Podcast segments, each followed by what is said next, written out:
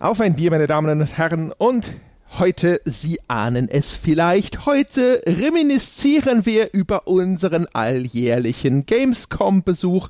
Inzwischen sind wir wieder glücklich in unsere heimischen Nester zurückgeflogen, aber es gibt noch zu besprechen. Was haben wir gesehen in Köln? Was ist uns dort passiert? Vielleicht zeigt uns sogar Jochen Gebauer an der Puppe, wo ihn die Gamescom berührt hat. Hallo Jochen.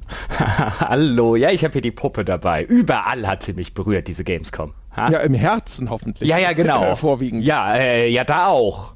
Ha? Wunderbar. ja, so. ja. Über die anderen ja, Sachen. Mit uns. Ja, über die anderen Sachen wird später zu verhandeln sein.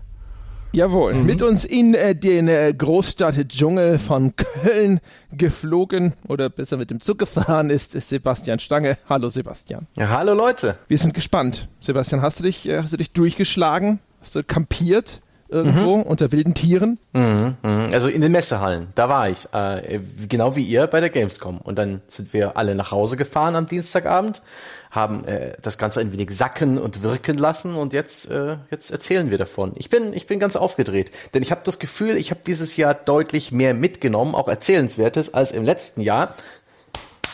Das ist das Geräusch, wie ich mir auf meine eigene Schulter klopfe.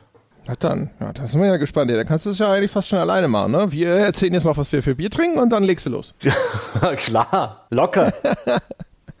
also, meine Herren, was trinken wir denn Schönes? Jochen, was hast du dir denn? Für die Gamescom-Folge hast du dir doch hoffentlich was ganz Besonderes ausgesucht. Aber selbstverständlich habe ich mir was ganz Besonderes. Ist es ein Peterskölsch? Nein, es ist, nein, nein, nein, es ist kein Peterskölsch. Auch darüber wird nachher noch zu sprechen sein, ja. Über Sebastians Fauxpas mit dem Peterskölsch.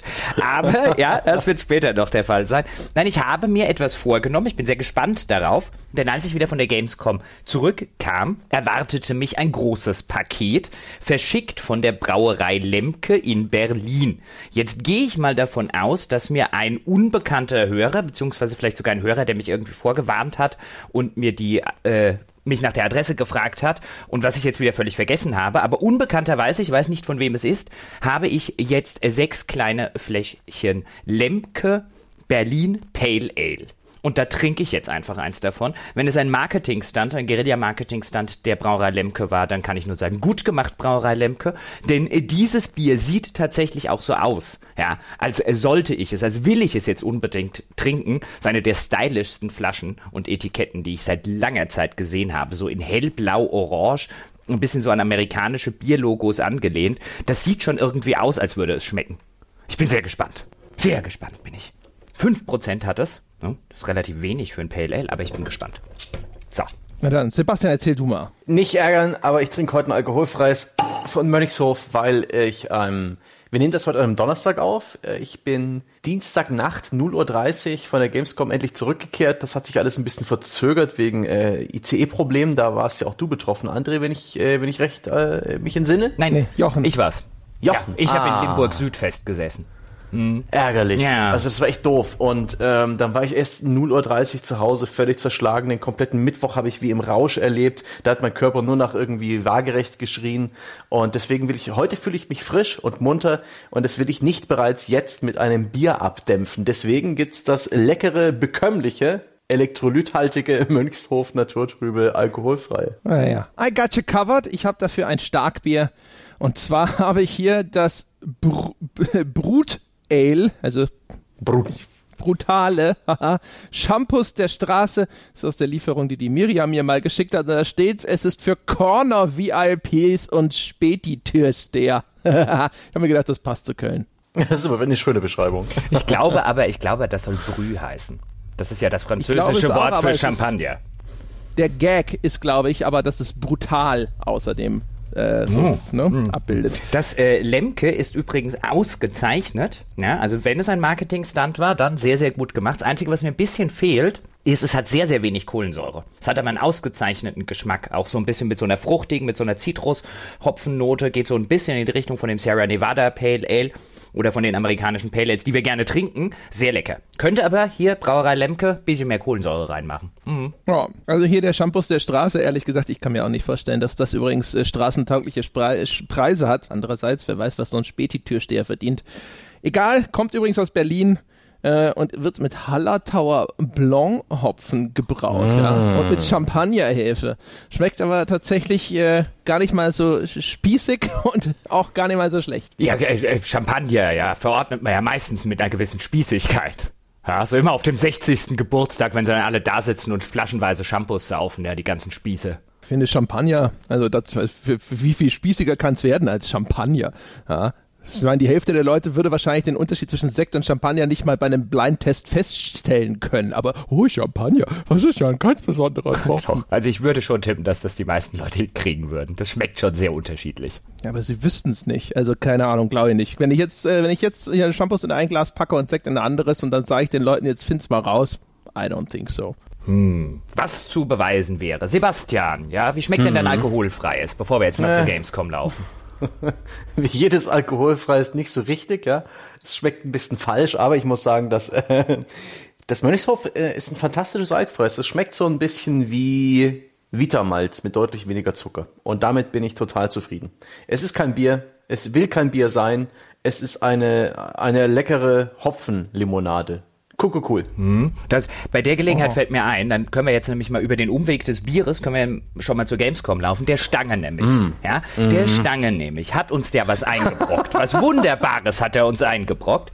Denn, wir haben das ja schon mal in der Weltherrschaft äh, kurz erzählt, uns hat ja dieses Jahr ein Kamerateam begleitet auf äh, der Gamescom, um so eine kleine Dokumentation zu machen wann die erscheinen wird und so weiter, das steht alles noch völlig in den Sternen.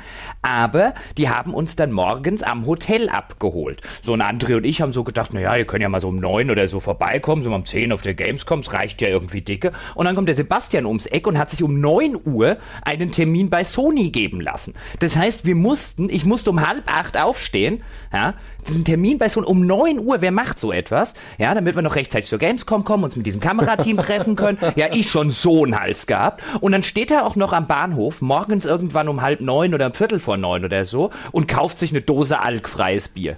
Ja. Das ist, ist ich, unglaublich. Es ist gesund, das ist, da sind Elektrolyte drin. Ja, aber das wie kannst du denn morgens um halb neun ein alkoholfreies Bier trinken? Ja, weil, also, hätte ich eins mit Alkohol trinken sollen? Nein, aber doch, wäre besser gewesen irgendwie. Du bist, du bist, hast du komische Vorurteile. Alkoholfreies Bier ist ein tolles Erfrischungsgetränk für jeden Tag. Also, dass du ausgerechnet dich an dem alkoholfreien Bier aufhängst, war für mich jetzt auch ein überraschender Schlenker. Ja, ich, ich habe auch mit, mit anderen Vorwürfen. ja gut, zu dem meine, Petersbräu werden wir noch kommen müssen. Wir, meine, wir haben, wir haben natürlich, haben wir darauf eingetreten, dass wir so früh aufstehen mussten. So früh in Anführungsstrichen, ja. Und vor allem, wann warst du denn dann tatsächlich dort? Ich glaube erst um halb zehn. Und wenn ich das hinterher bruchstückhaft mich richtig mitbekommen habe, fand dann auch dort nicht wirklich ein Termin statt, weil richtig, richtig. weil später hieß es dann so, ja, er geht jetzt erst raus und spielt dann VR. Ja, ich habe gar nicht VR gespielt. Ich habe mich da bei Sony verabredet zwischen 9 und 10 Uhr. Irgendwann komme ich an und spiele da ein paar VR-Spiele. Ich habe kein einziges anspielen können. Da gab es ein kleines Terminkuddelmuddel. Ich habe auch nicht damit gerechnet, dass man auch, nachdem die Messe bereits aufgemacht hat, am Fachbesuchertag dass man da immer noch zehn Minuten Schlange stehen muss am Eingang. Nach der Kofferkontrolle und nach dem ganzen Kuddelmuddel, mit dem ich gerechnet habe, nochmal so eine Zwangspause. Und dann war das auch noch am anderen Ende der Messe. Und dann habe ich mich auch noch zeitgemäß, ähm, also mit gutem Timing am Samstag oder am Freitagnachmittag mit dem Fahrrad äh, in die Waagerechte begeben und dabei mir das linke Bein lediert, so dass ich den, die, die ganze Messe humpelnd hinter mich gebracht habe. Eieiei. Wie ein kleiner Quasimodo. Es war also alles auch noch für nix. Es war alles für nix, richtig. Ähm, ihr hättet eine Stunde netto länger schlafen können. Problemlos. Ohne dass irgendetwas verloren gegangen wäre. Oh, Gott sei Dank sagst du mir das erst jetzt. Ja, wo du eine sichere Distanz von 300 Kilometern zwischen uns gebracht hast. das ist echt unglaublich. Ja, so begann Aber er also, hat uns dafür am Tag vorher ja schon Bier spendiert. Ja, genau. Also wir sollten vielleicht kurz chronologisch anfangen, damit die Leute auch wissen, ja. worüber wir sprechen. Wir sind ja schon, ja. wie üblich, einen Tag vorher angereist. Da ist ja immer noch und findet dann in der Kölnmesse traditionell noch eine Entwicklerkonferenz statt. In diesem Jahr hieß die DEFCOM. Und da sind wir schon ein bisschen vorher angereist. Also sind äh, Sebastian und ich haben uns dann so gegen zehn, halb elf oder so am Montag schon am Bahnhof äh, Messe Deutz getroffen, um ein bisschen auf die DEFCOM zu gehen. Da können wir auch noch zwei, drei Takte drüber äh, verraten. André ist dann ein bisschen später angereist und am Abend hatten wir so ein kleines äh, Dinner mitveranstaltet mit coolen Leuten, die wir so ein bisschen in der Branche kennen, wo dann auch irgendwie Wolfgang da war und Dominik, unser Webentwickler und der Ralf Adam und der Achim Heidelauf und so weiter und so fort. Also wo man sich dann halt einfach so ein bisschen nett aus austauscht. Und nach der DEFCON ja, bis zu unserem Dinner hatten wir noch ein bisschen Zeit und dann dachten wir auch, gehen wir doch zu so einem Bütchen, holen uns ein Bier, setzen uns irgendwo gemütlich an einen schönen Ort, trinken noch ein Bier und schlendern dann ganz gemütlich hin. Das haben wir dann auch getan. Dann hatten wir aber noch ein bisschen Zeit und dann hat Sebastian gesagt, ich hole uns noch drei kleine Kölsch. Und dann kam er zurück mit Peters Kölsch. Herr Peschke, übernehmen das Sie. Das Brauhaus, äh, der Slogan, der hat dich so irritiert. Das Brauhaus für Zuhaus. Ja, das ist immer noch der schlechteste Slogan, den ich je auf einer Bierflasche habe stehen sehen. Das Brauhaus für Zuhaus. Ach, schön. Naja, ich habe halt gedacht, trinken wir noch drei kleine Bier. Welche von den ganzen Kölschsorten nimmst du? Nimmst du das mit der Bügelflasche? Das habe ich sogar am, am, am Sonntag äh, bereits getrunken, aber da habe ich vorher mich bewegt und geschwitzt und da hat es köstlich geschmeckt. Ich wusste nicht, dass wenn man es nüchtern zu sich nimmt und vorher ein richtiges Bier getrunken hat, wir hatten ja vorher schon normale Biere, ähm, dass es dann gar nichts ist. Also, also wirklich gar nichts. Das hat uns betroffen gemacht, das Bier. Also du hast es auch noch getestet vorher. Ja, aber da hat es mir ja geschmeckt. Da, da, da war ich Go-Kart fahren und war völlig durchgeschwitzt und gerädert und die Schultern, die Arme haben wehgetan. Da war es ein, ein köstlicher äh, Nektar der Götter, ja, herrlich. Hm. Aber Gottes dass das dann dem Vergleichstest nicht standhält. Boah, das äh, war, einem entspannten Organismus. Das, war das, im, war, das hat mich betroffen. Im gemacht. Rahmen dieses Podcastes, ja, war das das zweitschlechteste Bier hinter diesem isländischen, was Andre und ich damals weggekippt haben. Das war wirklich nasser Iltis Reloaded. Ja, das war wirklich, ah, oh, meine Güte. Also man hört es hoffentlich, also wahrscheinlich, aber trotzdem, also bei mir im Haus bohrt gerade etwas, da, weil hier wird die Heizung großflächig renoviert. Ich muss mich hier an dieser Stelle schon mal entschuldigen, falls dieses Geräusch ab und zu im Hintergrund zu hören ist. Äh, ich versuche mich immer nur dann zu melden, wenn es gerade still ist im Moment. Aber das, äh, das Bier, um das noch zu sagen, es äh, schmeckte wie Nagellackentferner riecht.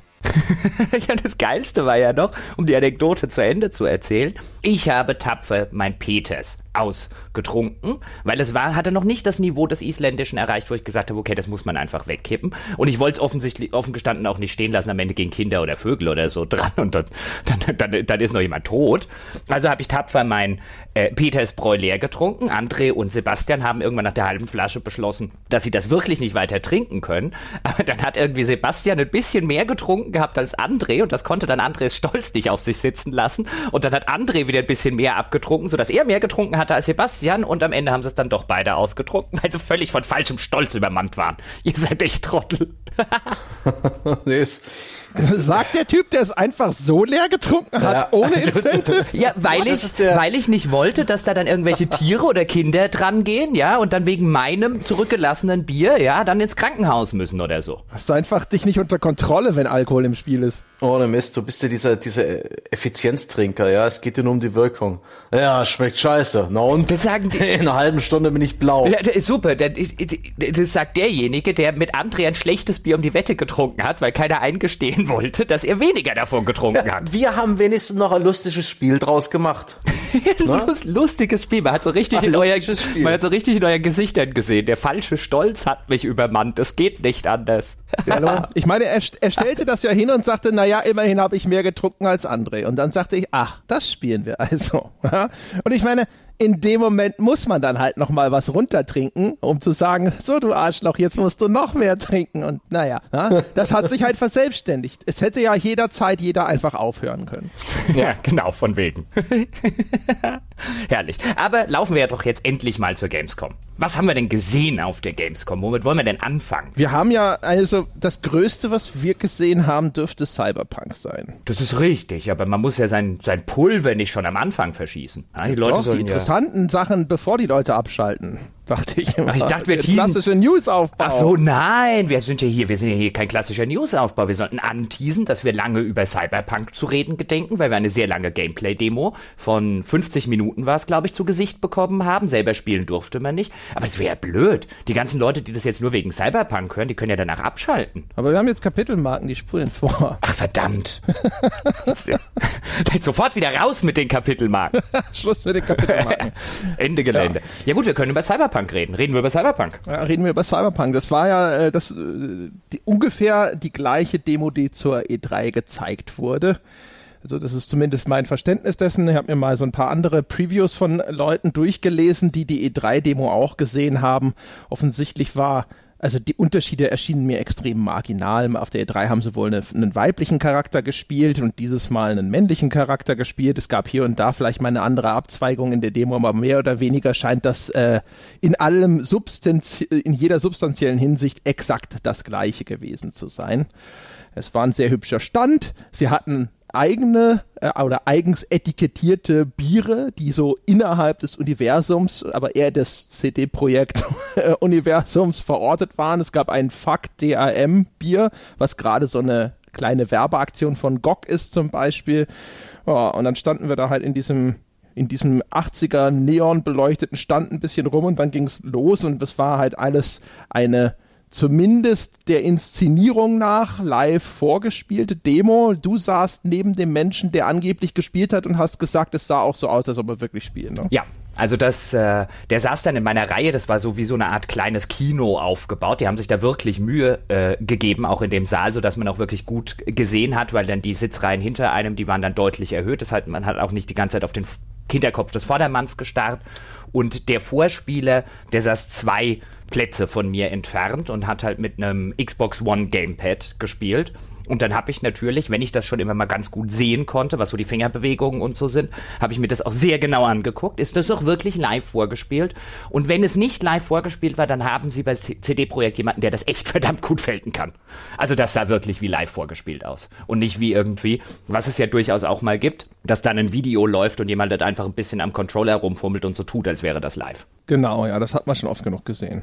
Ja, und dann haben wir es gesehen und also muss gleich zu, vorweg schicken, ich fand es nicht schlecht oder sonst irgendwas. Ich weiß gar nicht so genau, was ich erwartet hatte, aber nachdem ja das bisherige Echo meinem Eindruck nach relativ euphorisch war, hatte ich mehr erwartet. Also ich bin da rausgegangen und habe so gedacht so, oh ja, oh ja, war schon ganz nett, ne? Nichts, wo ich jetzt sagen würde, so, oh, das sei jetzt aber, aber ich bin da nicht beeindruckt großartig rausgegangen äh, oder überwältigt oder begeistert oder sonst irgendwas, sondern ich bin da rausgegangen und mir gedacht, so, naja, mal, mal gucken, was noch so kommt, was dieses Cyberpunk angeht. Ja, aber vielleicht sollten wir, weiß nicht, sollen wir kurz erzählen, was in der Demo zu sehen war? Ja, fass es doch mal ganz kurz zusammen, worum es ging. Es ging ja letztlich darum, sie haben mehr oder weniger eine Mission aus dem Spiel, wobei man jetzt nicht weiß, was eine Haupt- oder was eine Nebenmission. Es hat so ein bisschen Hauptmission nicht gewirkt und man erinnert sich ja zum Beispiel bei der E3, als sie damals The Witcher vorgestellt haben, The Witcher 3, zum ersten Mal in einer langen Gameplay-Sequenz und einer langen Demo-Sequenz, da haben sie dann aus dieser berühmten blutiger Baron Story Quest und äh, aus den ganzen Story Quests, die da noch mit so eine Rolle spielen, mit diesen drei missgestalteten Hexen und mit diesem kleinen äh, Waldgnom-Kind, äh, das immer sehr, sehr, eine sehr, sehr fäkale Sprache pflegte. Da haben sie was aus dieser Mission rausgenommen. Deswegen würde ich auch tippen, dass das irgendwie eine Hauptmission des Spiels oder eine Unterhauptmission des Spiels gewesen ist. Ja, genau. Es wirkte so ein bisschen wie das, was man klassischerweise auch als so einen Vertical Slice bezeichnet, weil sehr, sehr viele offensichtlich grundlegende Spielbestandteile halt alle in diesem relativ kompakten Abschnitt zusammengefasst waren. Also man konnte sehen, die, unsere Spielfigur hat so eine Art Apartment, in dem man sich aufhalten kann. Man hat gesehen, es gibt anscheinend so Bekanntschaften oder vielleicht sogar Prostituierte, die man sich anlachen kann, in dem Fall sogar gleichgeschlechtliche, weil man eine kurze Sequenz sah, wo er wieder aufwacht und offensichtlich so eine Art männliche, zumindest eine männliche Liebschaft verabschiedet. Dann nimmt man da eine Mission an von irgendeiner, weiß nicht, so eine, ich habe den Namen leider nicht mehr im Kopf, irgendeine düstere, etwas zwielichtige Agentur. Man soll so, so einen so eine Art Spinnenroboter, glaube ich, den man einkaufen soll, kriegt dafür so einen Credit-Chip. Auf diesem Credit-Chip ist offensichtlich ein, eine Art Virus, mit dem auch die Organisation, die das verkauft, äh, ausspioniert werden soll. Das sind so super hart augmentierte Menschen, die dann ihre Gesichter teilweise so komplett durch Sensoren ersetzt haben. Und dann führt man halt diese ganze Transaktion durch. Man sieht halt zwischendrin so ein bisschen, wie Dialogsysteme funktionieren, dass man eben so eine Situation vielleicht auch über Dialoge entschärfen oder eben eskalieren lassen kann. Es gibt ein bisschen Kampf zu sehen. Man sieht, dass es äh, auch so Entscheidungsmomente gibt, wo man zum Beispiel hinterher dann eben diesen Gangstern, so nenne ich sie mal, verraten kann, dass auf diesem Geldchip äh, irgendwelche Schadsoftware installiert ist. Offensichtlich war das auf der E3 etwas, was man was sie in der dortigen Präsentation nicht gemacht haben. Diesmal hat man es denen verraten und dann kann man halt auch zum Beispiel diesen Geldchip, kann man sich entscheiden, nochmal reinzugehen, alles umzubringen und diesen Geldchip auch noch zu klauen, um sozusagen alles einzusacken, was in dieser Mission möglich ist. Ja, und dann trägt man das zurück, gibt es wieder ab. Ja, und ich glaube, zwischendrin ist man auch mal kurz äh, in, in, einem Auto gefahren, hat so eine kleine Verfolgungsjagd gesehen. Und das meine ich damit, sind sehr, sehr viele Spielbestandteile zu sehen. Es gibt Nahkampfsequenzen, die gezeigt wurden. Der Shooter-Gameplay wurde gezeigt, wurde gezeigt, dass manche Waffen durch Wände durchschießen können und dass diese Wände dann auch teilweise zerstörbar sind. Und man hat eigentlich so einen Rundumschlag bekommen, wo man ein bisschen gesehen hat, was gibt es denn für Spielsysteme und wie sieht diese Welt aus und wie funktioniert die Interaktion mit dieser Spielwelt zumindest in Teilen. Ganz genau. Und das war auch, das muss man auch da vorweg schicken, das ist schon sehr, sehr löblich. Also mal einerseits, dass sie immer noch so ein bisschen ihr Guerilla-Image waren, jetzt auch mit ihrem Stand. Und natürlich bei CD-Projekt gibt es dann auch ein, ein, ein, ein polnisches Bier, vielleicht dann auch, du hast schon gesagt, mit dem Innenteil des Standes, wo man dann gewartet hat, der so ein bisschen wie so eine Cyberpunk-Bar aufgemacht war und wo man dann noch ein Bier trinken konnte, was ja bis heute eher ungewöhnlich ist an irgendwelchen Gamescom-Ständen, wo es dann normalerweise nur Softdrinks und Wasser und so weiter gibt. Da pflegen sie sehr, sehr geschickt und, und auch sehr, sehr authentisch, so ein bisschen ihr Guerilla-Image, dann auch mit dem Fakt DRM und dem ganzen Spaß. Und dann zeigen sie wirklich 50 Minuten Gameplay, das offensichtlich live vorgespielt war. Also das muss man als allererstes mal lobend erwähnen, weil das tun wirklich auf diese Art und Weise die allerwenigsten. Aber mir ging es ein bisschen ähnlich wie dir. Ich bin so rausgegangen auch mit einem, das war jetzt echt um Gottes Willen nicht schlecht, was ich dort gesehen habe aber im Vergleich zu dem, was wir damals gesehen haben auf der E3 mit der Witcher-Vorstellung, wo wir beide mit staunenden Mündern rausgekommen sind, war das jetzt auch nichts, was mich in irgendeiner Art und Weise überwältigt hat. Also es sah schon aus wie ein sehr, sehr kompetent gemachtes Spiel. Es sah schon aus wie eine wirklich große und offensichtlich sehr, sehr offene Spielwelt, weil teilweise ist man dann auch durch die Stadt gefahren, teilweise ähm, ist man durch die Stadt, die auch sehr, sehr belebt wird, gelaufen und hat dann gesehen, oh, da hinten gibt es anscheinend Geschäfte und da ist dies und da ist jenes. Das wirkt schon alles wie ein sehr, sehr kompetent gemachtes Spiel. Aber am Schluss hat mich sehr, sehr wenig, hat irgendwie für so einen Wow-Moment gesorgt. Den hatte ich halt damals bei der Witcher-Präsentation. Was vielleicht auch daran liegt, dass die Mission, die sie gezeigt haben, halt sowohl vom Aufbau her als auch von der Erzählweise her wirklich sehr, sehr generisch wirkte. Und dass sie damals bei der Witcher-Präsentation halt mit diesen, diesen drei missgestalteten Hexen und diesem kleinen Kind oder diesem kleinen, ja, äh, äh, sagenhaften Kind, das da die Fäkalsprache benutzt und so weiter, das war schon sehr, sehr ungewöhnlich und sehr, sehr originell, was sie dort gezeigt haben. Und das hier, diese ganze Mission in ihrer ganzen Struktur, in ihrer ganzen Erzählung, wirkte halt schon sehr, sehr generisch. Jungs, ähm, das Einzige, was ich vom Spiel bis jetzt gesehen habe, war ja der Trailer, der E3-Trailer. Und er hat mir wirklich sehr gefallen. Gerade diese dichte, detailreiche Spielwelt, wo es in diesem Trailer schon allein so viele interessante kleine Nuancen und Details zu entdecken gab. Die Spielversion, die ihr gesehen habt, Bringt die das schon? Hat die schon dieses Polish und diese Qualität und diesen Detailgrad, den der Trailer gezeigt hat? Oder war dieser Trailer dann schon, wir benutzen Ingame Assets auf bestmögliche Art und Weise und arrangieren das äh, so, wie das das Spiel aktuell noch nicht gibt? Also ich würde gerne einschätzen, wie weit es ist. Die, die Gameplay-Demo war nicht so beeindruckend von der Grafikqualität wie der E3-Trailer damals. Die war nicht schlecht, ja, um Gottes Willen, aber nicht so. Ja, genau. Also da würde ich schon sagen, das ist halt so schon nochmal ein deutlicher Unterschied gewesen. Also grafisch hat mich das nicht weggeblasen. Das wollte ich auch gerade noch so ein bisschen ergänzen. Das kann auch einfach so ein bisschen vielleicht an diesem Stadtszenario liegen. Ich finde, bei Witcher 3 war damals einfach auch die ganze optische Anmutung, die war schon sehr beeindruckend. Ja, späteres Grafik-Downgrade Hü oder Hot, aber da hat man schon davor gesessen und hat sich gedacht so, boah, das ist krass, sowas habe ich noch nicht gesehen. Und das bei Cyberpunk, auch selbst wenn das vielleicht nominell technisch durchaus ein sehr fortschrittlicher Titel war, dadurch, dass das so äh, weiß nicht, halt so eine Zukunft, es sah halt aus wie ein futuristisches GTA teilweise. Klar, es wird aus der Ego-Perspektive gespielt und sowas, es hat schon nochmal eine ganz andere Anmutung, aber ich glaube, dass durch dieses Szenario hatte es es grundsätzlich schwerer, mich zu beeindrucken, weil, naja, weißt du, so Häuserfronten und sonst irgendwas. Ich weiß auch nicht, das ist halt auch grafisch nicht so opulent. Es gab so ein paar schöne Vistas, wenn man dann am, im Innern von diesen riesigen Gebäudekomplexen mit, keine Ahnung, hunderten von Stockwerken ist und dann schaut der Charakter so ein bisschen hoch und du siehst, die, wie gewaltig diese Struktur ist und so. Aber ansonsten halt Straßen, Autos, Häuser, Leute hm. und dann diese 80er Jahre Neon-Optik, die... Ach, hat, das, hat das Spiel seinen eigenen Look? Könntest du irgendeinen Screenshot jetzt nach dieser Präsentation sehen und sagen, jupp, das ist Cyberpunk, das ist kein Cyberpunk, oder müssen die Entwickler auch noch irgendwie ihr eigenes Ding finden, was die, was die Inszenierung angeht? Äh, Wirkt es vielleicht noch ein bisschen beliebig? Würde ich jetzt nicht sagen. Ich finde, das hat schon einen sehr, sehr individuellen Look und einen recht individuellen Stil. Also es sieht echt nicht aus wie das 08, wie der 0815 Cyberpunk Film zum Beispiel, auch wenn sich natürlich auch, glaube ich, das ganze Universum und Pen and Paper Rollenspiel, auf dem das basiert, schon durchaus natürlich Anleihen aus dem Cyberpunk Genre nimmt. So Blade Runner und Co. und die ganzen bekannten Autoren Gibson und Co.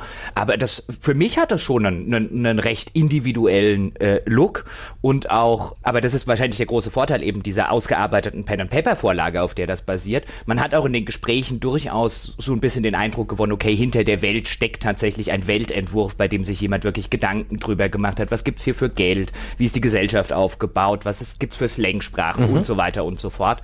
Also für mich hat in dem Fall, das fand ich tatsächlich positiv, auch da jetzt ohne, dass ich irgendwas gesehen habe, wo ich gesagt habe, wow, das habe ich ja noch nie gesehen, aber es hat schon einen individuellen Look und ich hatte ein bisschen den Eindruck, dass die, dass die ganze Stadt auch ein bisschen gecolor gecodet ist. André, wie siehst du das? Das Ganze hatte irgendwie so ein, ähm, also wenn ich jetzt mit, ne, wenn ich die Demo mit einer Farbe assoziieren müsste, würde ich sagen Olivgrün. Boah, kann ich gar nicht so sagen jetzt auf auf ad hoc, weil ich also ich habe nicht nur eine Farbe aus der Demo im Sinn, insbesondere dieser Gebäudekomplex, in dem man da am Anfang startet, wo das eigene Apartment war, da hatte ich eher so so Rottöne teilweise auch noch. Es hat ja sehr viel auch so Pastellfarben drin weiß ich nicht genau. Was Sebastian vorhin angesprochen hat, zum Beispiel am Anfang, wenn man da so ein bisschen herumläuft, noch in diesem diesem Apartmentkomplex und auf dem Weg zu dieser ersten Mission, da waren viele Sachen, wo man Dinge gesehen hat, wo man das Gefühl hatte, so, ah, da hinten ist anscheinend irgendein Shop oder so. Aber wie viel davon jetzt schon funktional gewesen ist, das lässt sich halt überhaupt nicht beurteilen, weil die Figur daran einfach nur vorbeigelaufen ist.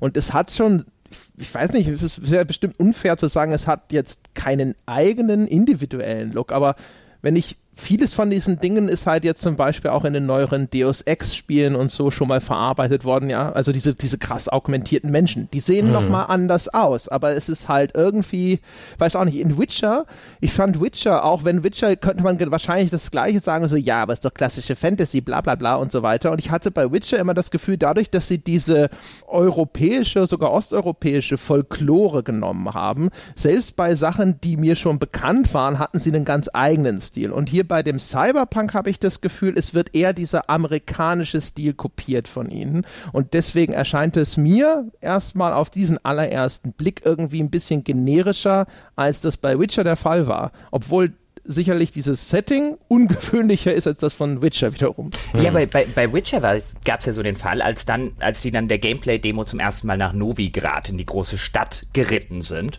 und sich die Stadt dann so vor einem aufgetan hat und dann saß man davor und hat wirklich gesagt, so etwas habe ich in einem Fantasy-Rollenspiel schlicht und ergreifend noch nie erlebt. Ich habe noch niemals eine Stadt gesehen in einem Fantasy-Rollenspiel, die so glaubwürdig tatsächlich wie eine Großstadt in einem solchen Szenario wirkt. Das gab es nicht bei Skyrim, das gab es nicht bei den ganzen anderen, die wirkten immer ein bisschen künstlich und das wirkte wirklich wie eine mittelalterliche Stadt. Also dieses mittelalterliche urbane Setting haben sie brillant umgesetzt und da waren sie auch sehr originell, einfach weil das vor ihnen noch keiner so geschafft hat. Und jetzt bei Cyberpunk, ja, die Stadt sah schon beeindruckend aus, die war äh, äh extrem belebt. Man hatte, wie André schon gesagt hat, immer den Eindruck, okay, da passiert was, da passiert was. Sind zwischendurch sind sie an so einer an so einer Polizeiinvestigation, wo anscheinend irgendwie ein Verdächtiger erschossen wurde, von einem Polizisten vorbeigelaufen, ähm, die dann so in, in, in Virtual Reality so ein bisschen nachgestellt wurde, wo man dann so gesehen hat, irgendwie so umrissmäßig, da ist der Typ mit der Axt langgelaufen, da hat von hinten der Polizist draufgeschossen. Ist das eine Nebenmission oder irgend sowas? Ja, nein, keine Ahnung. Da ist er einfach nur mal vorbeigelaufen, hat das so ein bisschen angeteased. Also es wirkt schon sehr, sehr belebt, aber dieses urbane Moderne oder das urbane Science-Fiction-Setting, das habe ich jetzt in vielen Spielen halt schon gesehen. Hm. Das ist halt nicht mehr ganz so neu wie damals dieses perfekt inszenierte urbane Mittelalter-Setting. Hm. Wie ist es denn, was die ganzen Gameplay-Mechanismen angeht? Cyberpunk bietet schließlich mit dieser Zukunftsvision sehr viele interessante Prämissen für, äh, für spezielle Fähigkeiten, für besondere Plotentwicklungen. Deswegen lese ich zum Beispiel dieses Genre sehr gern. Gab es irgendwo in dem Spiel eine Idee, die euch in Erinnerung geblieben ist? Oder wirkt das auch alles so ein bisschen, ja, das kenne ich schon aus Deus Ex oder aus, aus anderen Genrevertretern. Also wenn ich noch ganz kurz darf, das ist eben so ein bisschen die Sache, die ich vorher okay. meinte. Erzählerisch wirkte das sehr 0815 was die, was die Mission, die sie gezeigt haben, angeht. Ja, ein bisschen Cyberpunk-Slang irgendwie eingebaut, aber letztlich wirkte das und irgendwie eine mysteriöse Corporation oder so. Aber ganz erzählerisch fand ich die Mission jetzt nicht besonders.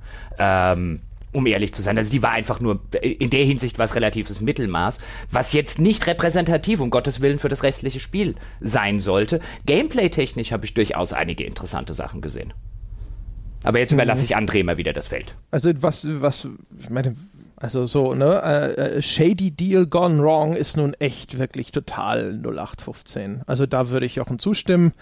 Ich fand halt, wie gesagt, also was ich, was ich total gut fand, ist, dass sie es, finde ich, würde ich fast sagen, unter diesen Spielen, die sich mit dieser Art von Thematik auseinandersetzen, es am besten rübergebracht haben bislang, dass das alles irgendwo schmutzig und fragwürdig schon in der Anmutung ist. Also man geht dann zwischendrin zu immer wieder zu so einem, ich glaube, das nennt sich ein Ripper-Doc in diesem, äh, diesem Science-Fiction-Universum. Also das sind im Grunde genommen die Ärzte, die dir dann irgendwelche Implantate reinschrauben.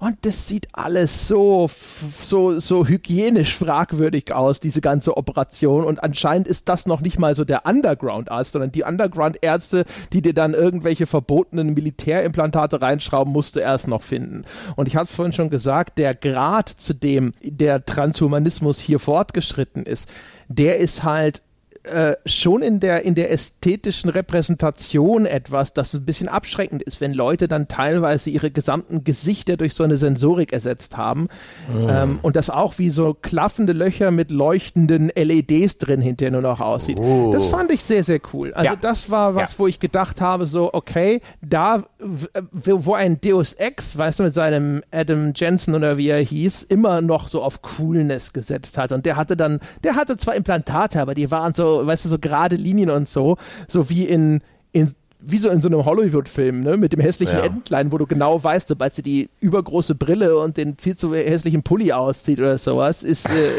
ist sofort Schluss damit, ja. Und du denkst dir so, nein, nein, du bist kein hässliches Mädchen, ja. Und das ist, finde ich zum Beispiel, das hat mir sehr gut gefallen. Also das war wirklich teilweise abstoßend in der Art und Weise, wie es gemacht wurde. Und das fand ich sehr, sehr gut, weil es darum häufig geht, es aber dann häufig ästhetisch überhaupt nicht repräsentiert und transportiert wurde. Das, und dass sie das ganz nett mit Gameplay-Elementen offensichtlich zu verknüpfen scheinen. Da muss man jetzt am Ende auch warten, wie das in irgendeiner Form ausgeht, aber das hat mich an Nier Automata so ein bisschen erinnert. Denn Nier Automata hat auch so ein System, wo du solche Chip-Sätze machen kannst und die sind teilweise Gameplay-basierend. Das heißt, wenn ich da Platz schaffen will, weil der Platz ist begrenzt bei Nier Automata, kann ich jetzt den Automap-Chip ausbauen. Wenn ich das möchte, habe ich halt keine Automap mehr. Und wenn ich sage, die brauche ich sowieso nicht, schaffe ich wieder mehr Platz für einen größeren Schadenschip. Das fand ich damals schon eine charmante Idee. Und anscheinend geht Cyberpunk so ein bisschen in die ähnliche Richtung, weil man sieht dann in, in dieser Sequenz eben beim Ripper Doc, wenn du Implantate bekommst, dann bekommst du erst so ein Augenimplantat, das dir dann erlaubt, irgendwie Leute zu scannen und weitere Informationen zum Beispiel zu bekommen. Und du bekommst so ein Pistolengrip, also so, so, so eine Art Griffimplantat in deine Hand eingebaut. Da musste ich gerade dran denken, weil auch das sieht nicht wirklich cool aus. Das sieht aus wie irgendwie, das will ich nicht in meiner Hand haben.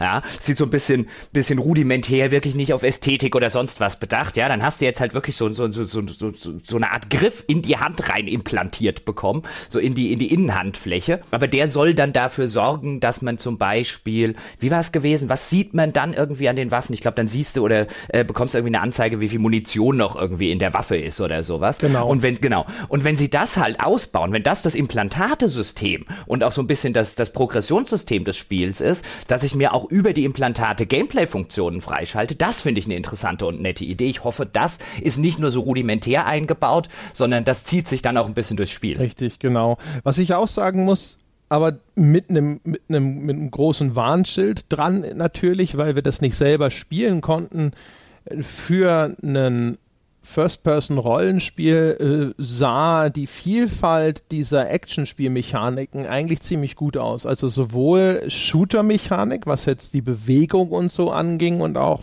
äh, dass man anscheinend tatsächlich so ein bisschen zielen musste, dass das nicht so ein reines Borderlands ist, wo man halt in die grobe Richtung feuert und solange die Skills und die Waffenstats passen, dann trifft man das auch schon.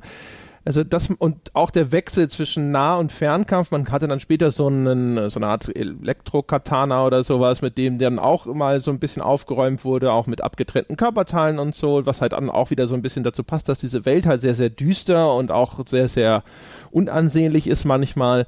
Ähm, das wirkte alles tatsächlich so, wie es aussehen würde in einem Actionspiel. Und ich finde sehr viele Rollenspiele mit, mit Action-Mechaniken, sehen halt immer trotzdem noch aus wie Rollenspiele. Also das war zumindest von der Anmutung her, wirkte das äh, interessant, als ob das tatsächlich eine saubere Action-Kernspielmechanik hat, auch mit verschiedenen Ebenen und verschiedenen taktischen Vorgehensweisen. Also auch so, keine Ahnung, hat man, wurde so demonstriert, so ein Energieschild, das du mit diesem Schwert benutzen kannst, um Kugeln so ein bisschen um dich rumzulenken und solche Geschichten. Das sah interessant aus, aber das ist halt leider etwas, was du halt erst wirklich beurteilen kannst, wenn du es mal selber spielen konntest. Ja. Sie haben ja zum Beispiel auch eine andere Waffe äh, gezeigt, die so eine Art Auto-Aim-Funktion hat. Also die so automatisch einfach, äh, wo die Projektile automatisch den Gegner finden. Ja, die und Smart Gun. Die genau. Smart Gun, genau. Die haben sie zum Beispiel, was ich auch eine ganz nette Idee finde. Und wenn man das halt gut spielerisch umsetzt, die macht dann vielleicht weniger Schaden, aber dafür muss man sich nicht ums Zielen kümmern oder so. Das war zumindest auch mein Eindruck, dass sie nicht so viel Schaden gemacht hat wie die anderen Waffen, die dort benutzt wurden. Auch das finde ich eine nette Idee. Mit dem Katana gab es dann eine Szene, da äh, ist der Vorspieler dann auf einen Gegner zugerannt, hat dann so einen, so einen Slide-Move auf dem Boden gemacht, der dann so ein bisschen in Slow Motion stattgefunden hat und hat dem Gegner halt so ein Bein abgehackt mit dem äh, mit dem Katana. Das sah schon, ja, in der Ästhetik der Gewalt, ja, sind wir wieder da, aber das sah schon relativ cool aus, wenn sowas alles geht. Ja, beim ersten Mal ist es bei ihm auch noch in die Hose gegangen, dann muss das mal ganz schnell wiederholen, weil beim ersten Mal ist er irgendwie vorbeigeschlittert. Ähm, wenn das alles so geht und in dieser Action-Kernspielmechanik gut verankert ist und dann auch gut und flott von der Hand geht, geht's mir genauso wie du. Das wirkte schon, diese Kernspielmechanik wirkte schon deutlich weiter als jetzt zum Beispiel bei einem Fallout 4. Ja, oder du hattest ja auch eine Waffe, die über Bande schießen kann. Und die zeigt dir dann auch an, im Grunde genommen, also du musst nicht den Abprallwinkel irgendwie selber kalkulieren, sondern es wird über eine Linie quasi dir in der Spielwelt angezeigt. Erstens der, die Bahn der Kugel zur Wand und wie sie dann abprallen wird. Und dann kannst du dann einfach das so justieren, dass es den Gegner trifft. Das ist natürlich dann halt sehr, sehr simpel sozusagen. Also dass dann halt jetzt nicht irgendwie noch, äh, dass der Spiel vom Spieler verlangt wird, dass er tatsächlich diesen Abprallwinkel irgendwie so äh, on the fly berechnet. Aber man sieht, finde ich, anhand der Vielzahl an solchen wirklich rein spielmechanisch wirksamen Waffeneigenschaften, dass das den, es macht zumindest den Anschein, dass das ein System ist, ähm, das auch auf spielerische Relevanz Wert legt, wo andere Spiele sehr stark auf Waffenstats gehen würden und sagen würden, dann gibt's die hier und die macht Säureschaden und dann gibt's die hier und die macht Flammenschaden und sonst irgendwas. Und hier hat man das Gefühl, diese Waffeneigenschaften beschränken sich nicht nur darauf, dass sie irgendwelche besonderen Schadensboni mitbringen, sondern dass sie eben auch gameplay-relevante Besonderheiten mitbringen und das ist erstmal und was ich unbedingt noch erwähnen muss, weil wir erst neulich eine Folge zu diesem Thema hatten, es scheint keine Minispiele zu geben. Zumindest haben wir in dieser Version keins zu Gesicht bekommen. Es gab durchaus Situationen, wo dann irgendwie vor einer verschlossenen Tür äh, gestanden wurde und dann wird das, das irgendwie das Türschloss gehackt. Ähm, aber das scheint skillbasiert zu sein. Zumindest haben das die Einblendungen sehr nahegelegt. Du musst einen gewissen Skill haben und dann schafft er das automatisch. Ja, wobei Vorsicht und abwarten natürlich. Ich sag ja in der Version. Aber, ja, ja. Weil es, es gibt ja in Cyberpunk auch immer den Cyberspace und sie haben schon gesagt, natürlich gibt es den Cyberspace und natürlich haben sie da was vor.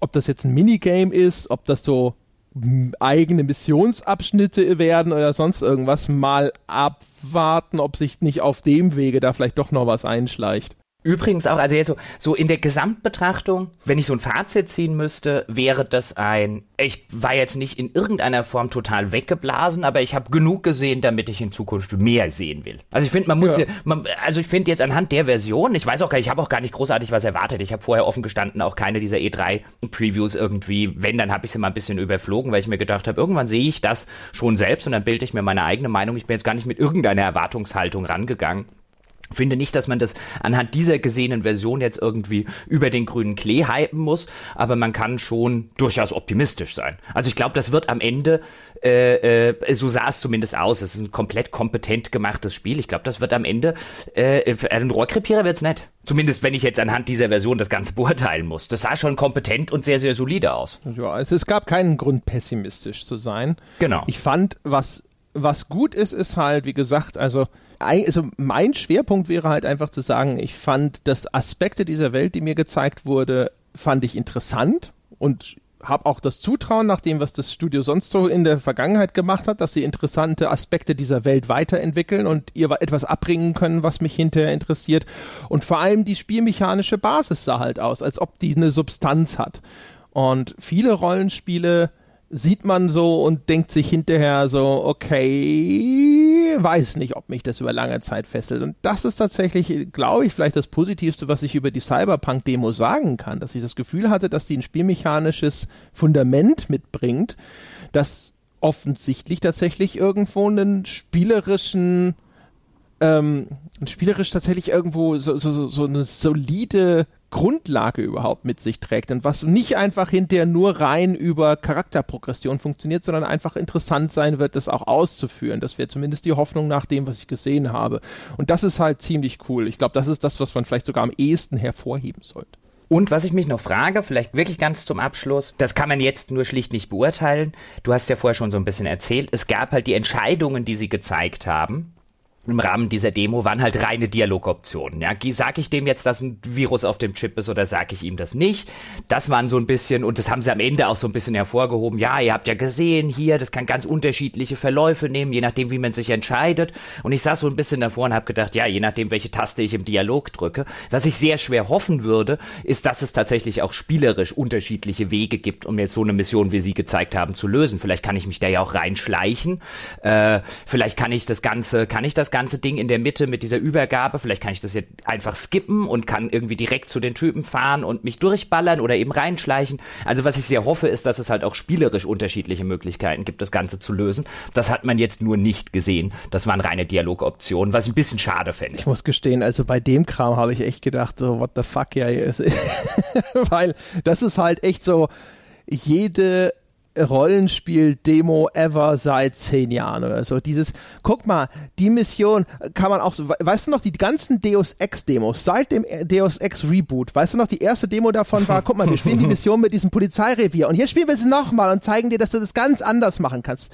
Und Cyberpunk fand ich, inzwischen, also das fand ich schon fast, jetzt ist ein bisschen zugespitzt, aber ist ein bisschen albern gewesen, wo ich mir gedacht habe, okay, ihr macht also das Gleiche, was alle anderen Rollenspiele dieses Kalibers seit tausend Jahren auch machen. Glückwunsch dazu. Möchtest du einen Wimpel? aber jetzt, jetzt haben wir lange über Cyberpunk geredet und äh, wir wollen ja noch über viele andere Spiele und Erlebnisse sprechen. Sebastian, du hast, ja. du hast dir Spider-Man angeguckt. Ja, du hast dir Spider-Man aufschwatzen lassen. ja. Das genau das Spiel, aber der wollte nicht drüber reden wahrscheinlich. Das Alles okay. Ich, äh, ich hatte nichts dagegen, wenn ich das Angebot bekomme. Da waren auch die, äh, die Art Directorin und ein Gameplay Designer mit dabei. Oh, und, die Art Director. Äh, mit dem will man ja immer als erstes reden als Journalist. Gott, ich hatte halt die Möglichkeit. ich wollte ja eh eigentlich das VR-Zeug bei Sony spielen und äh, das habe ich halt nicht äh, schaffen können. Weil ich wollte unbedingt dieses Astrobot äh, Rescue Mission spielen. Das ist jetzt echt nicht der die Killer-Applikation fürs PlayStation VR, aber es ist die ja, die vollständige Version dieses, dieser kleinen äh, Jump'n'Run-Demo, die bei Playroom VR mit dabei war, die ich absolut herzig und bezaubernd und äh, das beste Beispiel äh, aus dieser Spielesammlung fand äh, für die Nutzung von VR als Medium. Äh, und das ist halt die, ja, die finale Version oder halt ein richtiges Spiel aus dem Konzept gemacht. Habe ich leider nicht spielen können. Äh, der Spider-Man, den habe ich mir aber angeschaut und das war auch, äh, das war auch interessant, denn ich habe dieses Spiel mal sagen, nicht wirklich auf dem Radar. Das es interessiert mich nicht so sonderlich. Aber es ist halt äh, da, es kommt irgendwann im September. Es existiert in den USA ein riesiger Hype ringsrum. Ich habe mir da bereits bei Easy Allies und so weiter ähm, rings um die E3-Berichterstattung da gab es schon relativ viel Hype. Die Amis, habe ich den Eindruck, die finden Marvel auch viel cooler. Und da war das für mich schon interessant. Was ist denn das für eine Sorte Spiel? Insomniac, die kenne ich als ein Studio, die machen vor allen Dingen mit kreativen Waffen gute Spiele. Die Ratchet Clank-Reihe, selbst bei Fuse, ein eher mittelmäßiges Machwerk für EA damals, haben sie noch ähm, auf lustige Waffen gesetzt.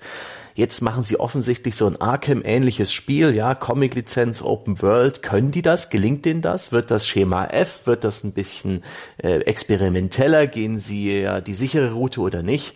Und habe das Spiel spielen können. Und zwar konkret den Anfang einer sehr weit gefahr, also einer sehr weit fertiggestellten Version. Die war schon komplett deutsch synchronisiert. Die entspricht weitestgehend der finalen Version, bis auf einen großen Patch, der noch folgen soll. Und ich habe einen relativ linearen Anfang gespielt, äh, mit vielen Skriptmomenten und wenig Freiheit, wo man den äh, Kingpin, glaube ich, heißt er, so einen dicken Menschen in, in seinem Turm ähm, verhaftet mit jeder Menge äh, Spider-Man-Akrobatik und so weiter. Jedenfalls, das Spiel ist ordentlich.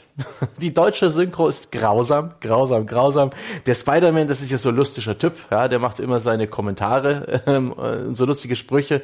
Ich finde, das hat mit der deutschen Synchro überhaupt nicht gepasst. Das ist etwas, das hat mich zum Fremdschämen angetrieben. Aber ich nehme an, in der, ja klar, man wird es umstellen können, in, in der fertigen Version und von den Trailern her wirkt auch die englische Synchro besser. Das Gameplay ist absolut kompetent. Das gibt halt ein Kampfsystem mit ein bisschen Tiefgang, aber eben auch ähm, der Spider-Sense, ja, über äh, Spideys Kopf, die da gibt es ein kleines Icon, wenn er merkt, dass gleich ein Schlag kommt, damit man ausweichen kann, genau wie bei den Batman-Spielen. Ähm, der Kampf ist ein bisschen agiler, weil die Spielfigur bewegt sich ein bisschen schneller hin und her und zieht sich mit den Spinnenfäden auch munter durch die Gegend als bei einem Batman-Spiel, aber es folgt dieser Formel. Es gibt jede Menge Skriptmomente, es ist technisch ganz ordentlich und später, wenn die Spielwelt sich öffnet, kann man auch wirklich hübsch von Haus zu Haus schwingen und das Ganze auch wichtig für viele Fans die äh, Spinnenfäden sind dann auch nicht am Himmel befestigt, sondern an Gebäuden. Das heißt, man kann sich nicht unendlich da durch die Gegend schwingen, sondern muss so ein bisschen im Straßenverlauf folgen. Es sieht ganz ordentlich aus, aber es geht auch keine Risiken ein. Das sind die ganzen Standard Open World Formeln drin, wie sie jetzt eben in den Arkham Spielen, in den Assassin's Creed Spielen oder in den Mordor Spielen etabliert wurden. Äh, da riskiert das mal gar nichts. Ja, drei Skillbäume für die verschiedenen Aspekte von Spider-Man, ob das jetzt Fortbewegung oder Kampf ist, versteckte Items, ja, irgendwie Rucksäcke, die es in der Spielwelt zu entdecken gibt, Nebenmissionen, ähm, all sowas. Aber mein Gott, es ist nichts, was mich jetzt sonderlich anmacht. Ich bin dieser ganzen Open-World-Formel etwas überdrüssig und ich empfinde nichts, wenn jemand Marvel sagt. Da gibt es Leute, denen geht das deutlich anders. Und ich glaube, Gott, wenn man da zum Zielpublikum gehört, ich habe schon sehr viel schlechtere Spider-Man-Spiele gesehen. Activision hat mal eine ganze Zeit lang Spider-Man-Spiele präsentiert und es äh, da immer wieder versucht. Und die, die ich damals mitbekommen habe, die wirkten auch da alle deutlich rumpeliger, deutlich geruschter. Dieses Spiel scheint schon handwerklich ganz ordentlich arrangiert zu sein. Es ist nicht super. Im Detail sind die Texturen jetzt nicht der Wahnsinn und auch die die Charaktermodelle, so neben Nebencharaktere wie zum Beispiel Polizisten, die in der Cutscene mit dir reden, die sehen nicht allzu detailliert aus, aber so kompetent vom Bauchgefühl ist es ein Spiel, das wird wertungsmäßig in den mittleren 70ern bis mittleren 80ern landen, so von dem von dem kurzen Anspielen jetzt. Das ist kein Urteil, sondern bloß ein Bauchgefühl. Monolog Ende. Habt ihr, Fra habt ihr Fragen? Eigentlich, ich hatte am Anfang ganz viele Fragen und jetzt hast du so dann so im, im zweiten Teil deines Monologes hast du die meisten davon relativ gut äh, beantwortet, weil ich mir die ganze Zeit so gesagt habe, ja, wie spielt es denn jetzt? Wie spielt es denn jetzt? Aber Ordentlich. es klingt ja, genau, aber es klingt jetzt eigentlich wirklich so, ähm, nach allem, was du erzählt hast, dass ich mir quasi einen Reskin der Batman-Spiele vorstellen mhm. kann. Es macht ein bisschen sein eigenes. Also die, die Fortbewegung mit den Netzen, irgendwie einen festen Punkt suchen, beide Schultertasten drücken und Spider-Man katapultiert sich hin, ist schon ganz nett. Es gibt auch die Möglichkeit, es, äh, bei den meisten Kampfarenen gibt es Gegenstände, die markiert sind. Das können Gullideckel sein, Papierkörbe, Feuerlöscher. Und wenn man die anschaut, auch nur grob und beide Schulterbuttons gleichzeitig drückt und die Zeit hat, ohne geschlagen zu werden, schnappt sich Spider-Man die mit einem, ja, mit einem Spinnenfaden und schleudert sie durch die Gegend. Oder er reißt ein Regal um. Das ist eine, das ist eine nette, ja, ein netter Tropfen Kaffeesahne der das Ganze ein bisschen aufmischt, ein bisschen anders macht. Auch das Kampfsystem ist, ein, ist tatsächlich keins, wo Button-Mashing weiterhilft. Das ist ähnlich wie bei den Batman-Spielen. Am Anfang habe ich da einige Tode gestorben und mir tat irgendwann die Hand weh, da habe ich festgestellt, okay, Stange, du Button-mashst. Denk nach. Und dann ging es. Und auch das Netzschwingen hat ein bisschen Tiefgang und es ist ein bisschen Skill drin, an welchen Punkten man da loslässt, wo man auch einen Zwischenhopser reintut. Und das, das wirkte alles ganz gefällig. Also ich glaube, das ist das wird den Leuten, die auf sowas Bock haben, durchaus gefallen, aber es wird Open-World-Gameplay in keinster Weise voranbringen. Null. Weil, weil, du, weil du, weil du gerade von irgendwie äh, gleichzeitig irgendwie zwei L-Tasten und so weiter oder L, L2, R2, keine Ahnung, drücken äh, gesagt hast, weil du hattest ja auch bei diesem Ding einen, einen, einen der beiden Kameraleute, äh, dabei Dominik mhm. hieß er, glaube ich, oh, und ja. der hat mir dann danach, hatte, hat er ganz äh, mit einem breiten Grinsen, ja, hat er mir dann, oder hat er dann erzählt später, weil ihr glaube ich nicht dabei, ja, er durfte ja auch mal dieses Spider-Man, dieses neue dort anspielen, ah. aber er war mit diesem gleichzeitig irgendwelche Buttons drücken, war er etwas überfordert. Das war so gut. Ich sitze da und spiele und schaue ich, er, er saß neben mir auf dem Bildschirm oh Gott, was macht er da? Da musste er irgendwo eine Dachluke in diesem Fisk Tower anvisieren, um sich da hochzuziehen. Einfach nur aktueller Kampf erledigt, Tra Traversal zum nächsten. Lüftungsrohre waren das Gating zwischen den einzelnen Spielbereichen. Und er ist so, der Lüft, das, das Lüftungsöffnungsding äh, ist oben rechts und er, er bewegt sich ganz langsam nach hinten. Die Kamera glitscht schon am Boden, aber er er geht nicht einfach ein Stück, sondern er dreht sich ganz, ganz, ganz langsam in die Richtung. Der Button-Prompt kommt immer noch nicht und er versucht es so ganz zäh. Er hat bestimmt eine Minute gebraucht, um das Ding überhaupt anzuvisieren. Der Mann hat nicht so viel Erfahrung gehabt mit der Controllersteuerung der Arme. Und die Entwickler standen hinter ihm und haben gedacht, hm, die habe ich dann auch noch. Übrigens wundervoll, weil ich habe euch beide später in der Indie Arena getroffen und dann meint nämlich der, der Dominik, der Kameramann auch schon so, ja, und da hat es auch mal probiert, hat sich nicht so gut angestellt, ja. Und anstatt, dass er ihm auf die Schulter klopft und sagt so, na komm, nein, je, wir haben alle klein angefangen, was macht Sebastian? Ja, das war wirklich total scheiße. ich habe halt keinen Filter. Und ich habe auch die, äh, wir haben da vorher, ähm, das war auch eigenwillig, wir haben vorher einen sechsminütigen Trailer zu Gesicht bekommen. Der hat einem das Spiel erklärt. Der war auch deutsch synchronisiert, auch mit einer unerträglichen Stimme. Und der hat das Spiel so gelobt. Oh, wie bei, so, Spider-Man ist ein Rage. aufregendes Open-World-Abenteuer, angefüllt mit X und Y. Hat, ja. hat mir so ein bisschen die, das Fazit für meine Messevorschau ja, in den Mund gelegt. Wie bei Rage 2. ja, wie bei Rage 2. Und bei diesem Video gibt es eine kurze Szene, wo sich Spider-Man ein Handyvideo anschaut, ja. Spider-Man hängt auf dem Kopf und hat das Handy in der Hand, aber das Video ist so, so gedreht, dass es der Zuschauer richtig sieht. Habe ich dann direkt den beiden Entwicklern vorgeworfen. Sie waren nicht so sonderlich amüsiert. Ja, wir wissen's. Es ist uns klar, wir haben das so gemacht, weil es im Video einfach besser aussieht. Ja, es ist unlogisch, lass uns in Ruhe. aber da, da sind wir ja schon ganz gut bei Rage, weil die haben es genau so gemacht. Da haben wir uns äh, in die Schlange gestellt, André und ich, während du hier deinen dein Sony-Trip gemacht hast und ähm, haben so gedacht, naja gut, die Schlange hier geht noch halbwegs, dann können wir uns reinstellen, haben ein bisschen rumgestanden, haben sogar noch Hörer in der in der in der Schlange äh, getroffen, haben ein bisschen gequatscht. Und dann ging es dann halt neben tatsächlich von dieser Schlange in den Stand rein. Und dann haben wir schon gedacht, weil da wurden dann die Leute für die Anspielstation abgezählt und nur so viele reingelassen, da dachte, ja, oh, jetzt geht's los. Und dann standen wir in so einem Vorraum und dann hing so ein großer Fernseher da Und dann spielte er erstmal zehn Minuten ein, ein Zusammenschnitt-Trailer, auch deutsch äh, vertont, ganz gruselig, offensichtlich wörtlich aus dem Englischen übersetzt, der einfach nur Hype-Scheiße gemacht hat. Ich stand davor und hab gedacht, what the fuck, warum stehlt ihr mir hier mal Zeit? Ich war echt kurz davor rauszugehen. Das, ich, fand das, ich fand das gruselig. Das war halt auch wirklich so. Bei Rage 2 bietet ein unglaublich fantastisches Arsenal an verschiedenen Waffen und Rage 2 äh, äh, hammerharte Action in irgendwas. Also wirklich, und aber, aber auch wirklich auch noch schlecht. Oh. Das, das war vor allem wirklich so, also es war genau die Mission, die du gleich spielen wirst, wurde dir vorgestellt, RH klein in dem Ding, mit halt dem entsprechenden Vokabular, ja, mit, keine Ahnung, unglaublich viele richtig geile Superwaffen, bla bla bla, ja, Hauptsache irgendwas ist immer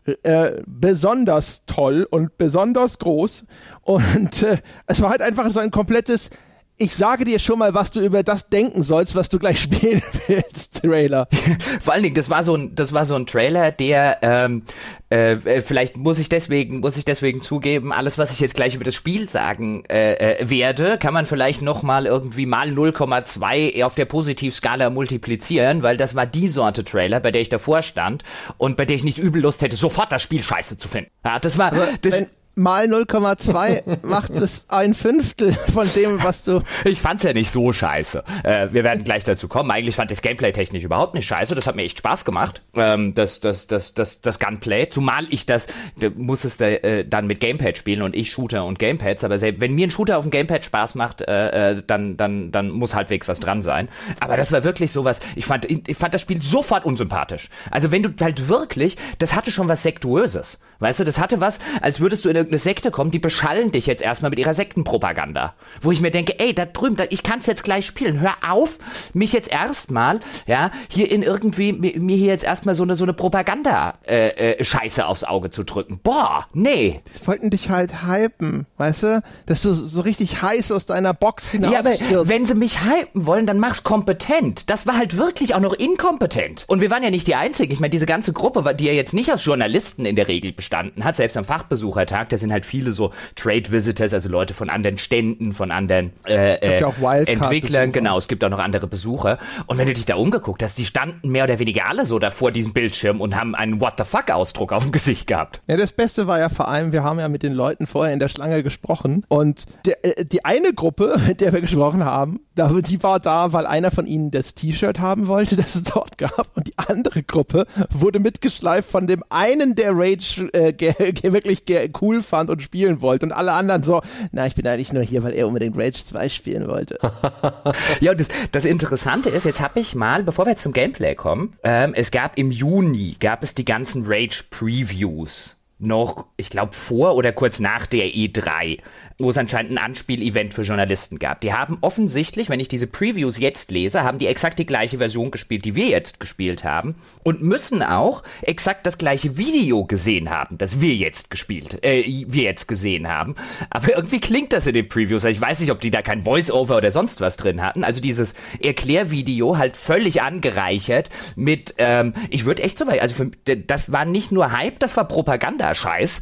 Ja, ähm, so wir hämmern dir jetzt ein, wie gut das Spiel Spiel ist, ja, und du musst das jetzt gucken. Keine Ahnung, ob dieses Voice-Over in ihrer Version drin war, aber wir haben offensichtlich exakt äh, äh das gleiche gespielt. Vielleicht äh, äh, so, so auf, dem, auf dem Plan vom Standbau dann auch schon so hier der Indoktrinierungsweg oder so. Ja, es hat sich echt so angefühlt. Ja, bevor du jetzt erstmal erstmal hier rein, erstmal hier, ja, zur, zur, die Indoktrinierungsabteilung und dann darfst du losspielen. Das war. Aber ap apropos Spielen, also ich habe es ja schon erwähnt, man hat so eine, hat so eine äh, äh, kurze Mission gespielt, die irgendwie draußen an so einer, an so einer, an so einer alten Basis, an so einer alten ähm, wissenschaftlichen Einrichtungsbasis äh, stattgefunden hat. Also man konnte tatsächlich nur das Gunplay spielen. Es war nichts irgendwie mit Open-World-Aspekte angucken. Es war nichts mit irgendwelchen Fahrzeugen, von denen ja sehr viele drin sein sollen. Hat man alles nicht spielen können. Das war wirklich eine reine Shooter-Passage. Erst im Außenareal, wo man abgesetzt wurde, da war natürlich, rannten natürlich schon irgendwelche Gang-Gegner rum.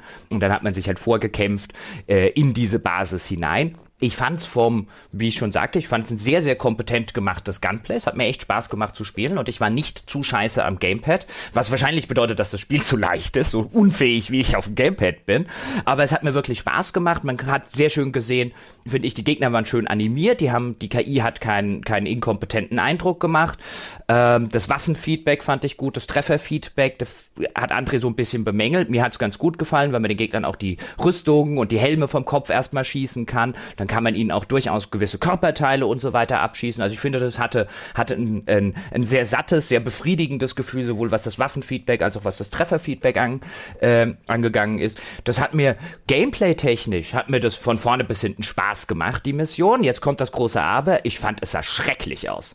Ja, 2014 hat angerufen und will seine Texturen wieder haben. Ui. Ich fand technisch, die Animationen und so weiter, die war nett, aber egal was, egal welche Textur du dir angeguckt hast, die war wirklich, das sah aus wie so eine, keine Ahnung, wie eine Textur aus Fallout 4. Ja, so frei nach dem Motto, okay, dann warte ich auf den Texturmod. Ging dann ich fand so es gar nicht so schlimm Boah. von der Optik her. Ich fand, es hatte ein paar sehr schöne Effekte. Also so gerade zum Beispiel die, die Partikeleffekte von diesem Rauch. Das ja, sind überall so kleine Rauchbomben, wo mhm. dann die Sonne noch den Rauch erleuchtet und sowas. Das sah ziemlich cool cool aus. Was mich eher gestört hat, war erstmal, ähm, es war halt auch wieder, also ich verstehe manchmal nicht die Missionsauswahl wenn man sowas irgendwo vorstellt, jetzt egal ob im öffentlichen, nicht öffentlichen Bereich, wieso muss es denn so, äh, so 0815 sein? Weil es ist ja wirklich nur so ein, jetzt kommt, du kommst in den Raum hin, du drückst die Taste, die du drücken sollst und dann kommen Gegnerwellen und durch die ballerst du dich halt durch. Also, also ein, ein Ablauf, den man schon wirklich hunderttausendfach inzwischen gesehen hat, also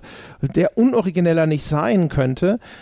Ähm, ich finde es ja grundsätzlich super löblich, wenn jemand ein Spiel hinstellt, das noch relativ früh in der Entwicklung ist und dementsprechend noch seine Kinderkrankheiten mitbringt. Deswegen will ich nicht so sehr drauf rumreiten, aber es sei vermerkt, die Performance des Spiels, so wie es dort gezeigt wurde, war ziemlich unterirdisch. Hm. naja, früh, früh, das soll in einem halben Jahr erscheinen. Ne, es soll 2019 doch erst erscheinen. Früher? Ne? Ja, ach so. Aber wir werden sehen, wann es dann wirklich erscheint. Auf ist es nicht Fall, sogar war, schon für Februar terminiert? Weiß ich nicht, keine Ahnung. Es ist halt auch immer die Frage, der PC, wir haben eine PC-Version gespielt, das wird nicht die Lead-Plattform in der Entwicklung sein. Ähm, was bei Messen gerne mal passiert ist, dass diese, diese Dev-Kits, die man benötigt, um eine Entwicklungsversion auf einer Xbox oder auf einer PS4 zu zeigen, die sind dann natürlich hundertfach oder tausendfach gefragt und dann gehen Microsoft und Sony diese Dev-Kits aus, die sie zur Verfügung stellen können und dann müssen manchmal Leute auf die PC-Version ausweichen. Das ist aber nur ein Port, der hängt ein bisschen hinten dran vielleicht, was die Optimierung angeht. Also von daher sage ich mal zumindest, deswegen würde ich Rage jetzt nicht gleich eine reinwirken wollen, es sei aber trotzdem, das gehört zur Vollständigkeit dazu vermerkt, dass die Performance hm. des Spiels, wie es gezeigt wurde, aktuell noch schlecht war. Und das betrifft eben auch das, was Jochen schon erwähnt hat. Ich fand, das Trefferfeedback ist teilweise noch sehr unausgegoren. Du hast wieder diesen Wingstick, diesen Bumerang, den du werfen kannst und der, der heftet sich diesmal dann so an Gegner dann an, teilweise. Ich glaube, es war auch ein Upgrade, das es schon im Original Rage gibt. Und dann explodiert der. Und wann er den Gegner wirklich trifft und wann er da so, so diese, dieser Ankopplungsvorgang ausgelöst wird, das wirkte teilweise super hanebüchen. Da war die Treffererkennung noch nicht vernünftig da. Ich hatte manchmal auch ein bisschen Probleme noch zu erkennen, ist dieser Gegner wirklich tot? Weil zumindest in meinem äh, Abschnitt, den ich gespielt habe, Jochen und ich mussten uns einen PC teilen, weil auch bei mir äh, der, der freie PC, der mir zugewiesen wurde, da haben sie die ganze Zeit dran rumgedoktert, um das Spiel dort zum Laufen zu kriegen und haben es aber nicht geschafft. Und bei mir war es zum Beispiel so, dass ab und zu dann nicht diese leuchtende, ich glaube, das ist die Ingame-Währung, die fliegt dann so äh, mit so leuchtenden Dingern aus den Gegnern raus und so. Das indiziert dann natürlich sehr deutlich normalerweise, der ist jetzt wirklich tot. Ich hatte ein, zwei Gegner, bei denen war das nicht so, wo ich dann so ein bisschen davor stand und dachte so, der steht doch jetzt bestimmt wieder auf und dann stand er doch nicht wieder auf. Also das wirkte alles noch sehr krude. Das hatte ich ja halt gar nicht. Ja, also, aber es kann aber, halt auch ja. ne, daran daran liegen, dass das jetzt, vielleicht ist da irgendwas. Ja, das kann. Äh, ganz kurz zum, zum Release. Also ich lese überall gerade im Netz, ich habe jetzt extra nochmal nachgeguckt, Spring. Ich hatte irgendwie halt auch so früher. Ähm, bei Wikipedia steht Juni 2019. Ich finde aber gerade keinerlei Grund, warum das bei Wikipedia steht. Also auf jeden hm. Fall, ähm, ja, irgendwann zwischen Frühling und Juni 2019. Und ganz ehrlich, natürlich ist es jetzt noch keine, keine finale und so weiter Version. Und wie ich vorher schon gesagt habe, das haben sie auch im Juni schon gezeigt. Aber ganz ehrlich, also was sowohl was die Texturqualität angeht, als auch, man hat, ich habe dir dann später irgendwann mal gesagt, guck mal bitte oben von dem Gebäude irgendwie in die Landschaft äh, runter. Und das sah schrecklich aus, das sah furchtbar aus. Also, ähm, äh, wie gesagt, die Gegner, Animationen und so weiter, alles okay, aber wenn ich jetzt heutzutage einem Spiel, ich bin nun echt nicht der Technik-Nazi vor dem Herrn oder so, aber bei irgendwie äh, Texturen von, von, von 2012, dann das finde ich ärgerlich. Das reißt mich auch aus der Atmosphäre. Es gibt dann immer mal wieder so, oder gab dann in der Version immer mal wieder so, so kleine Sachen wie innerhalb dieser wissenschaftlichen Einrichtung, dann hängt halt irgendwo mal ein, ein Türschild oder sowas. Das konnte man nicht lesen, weil die Textur zu niedrig aufgelöst war.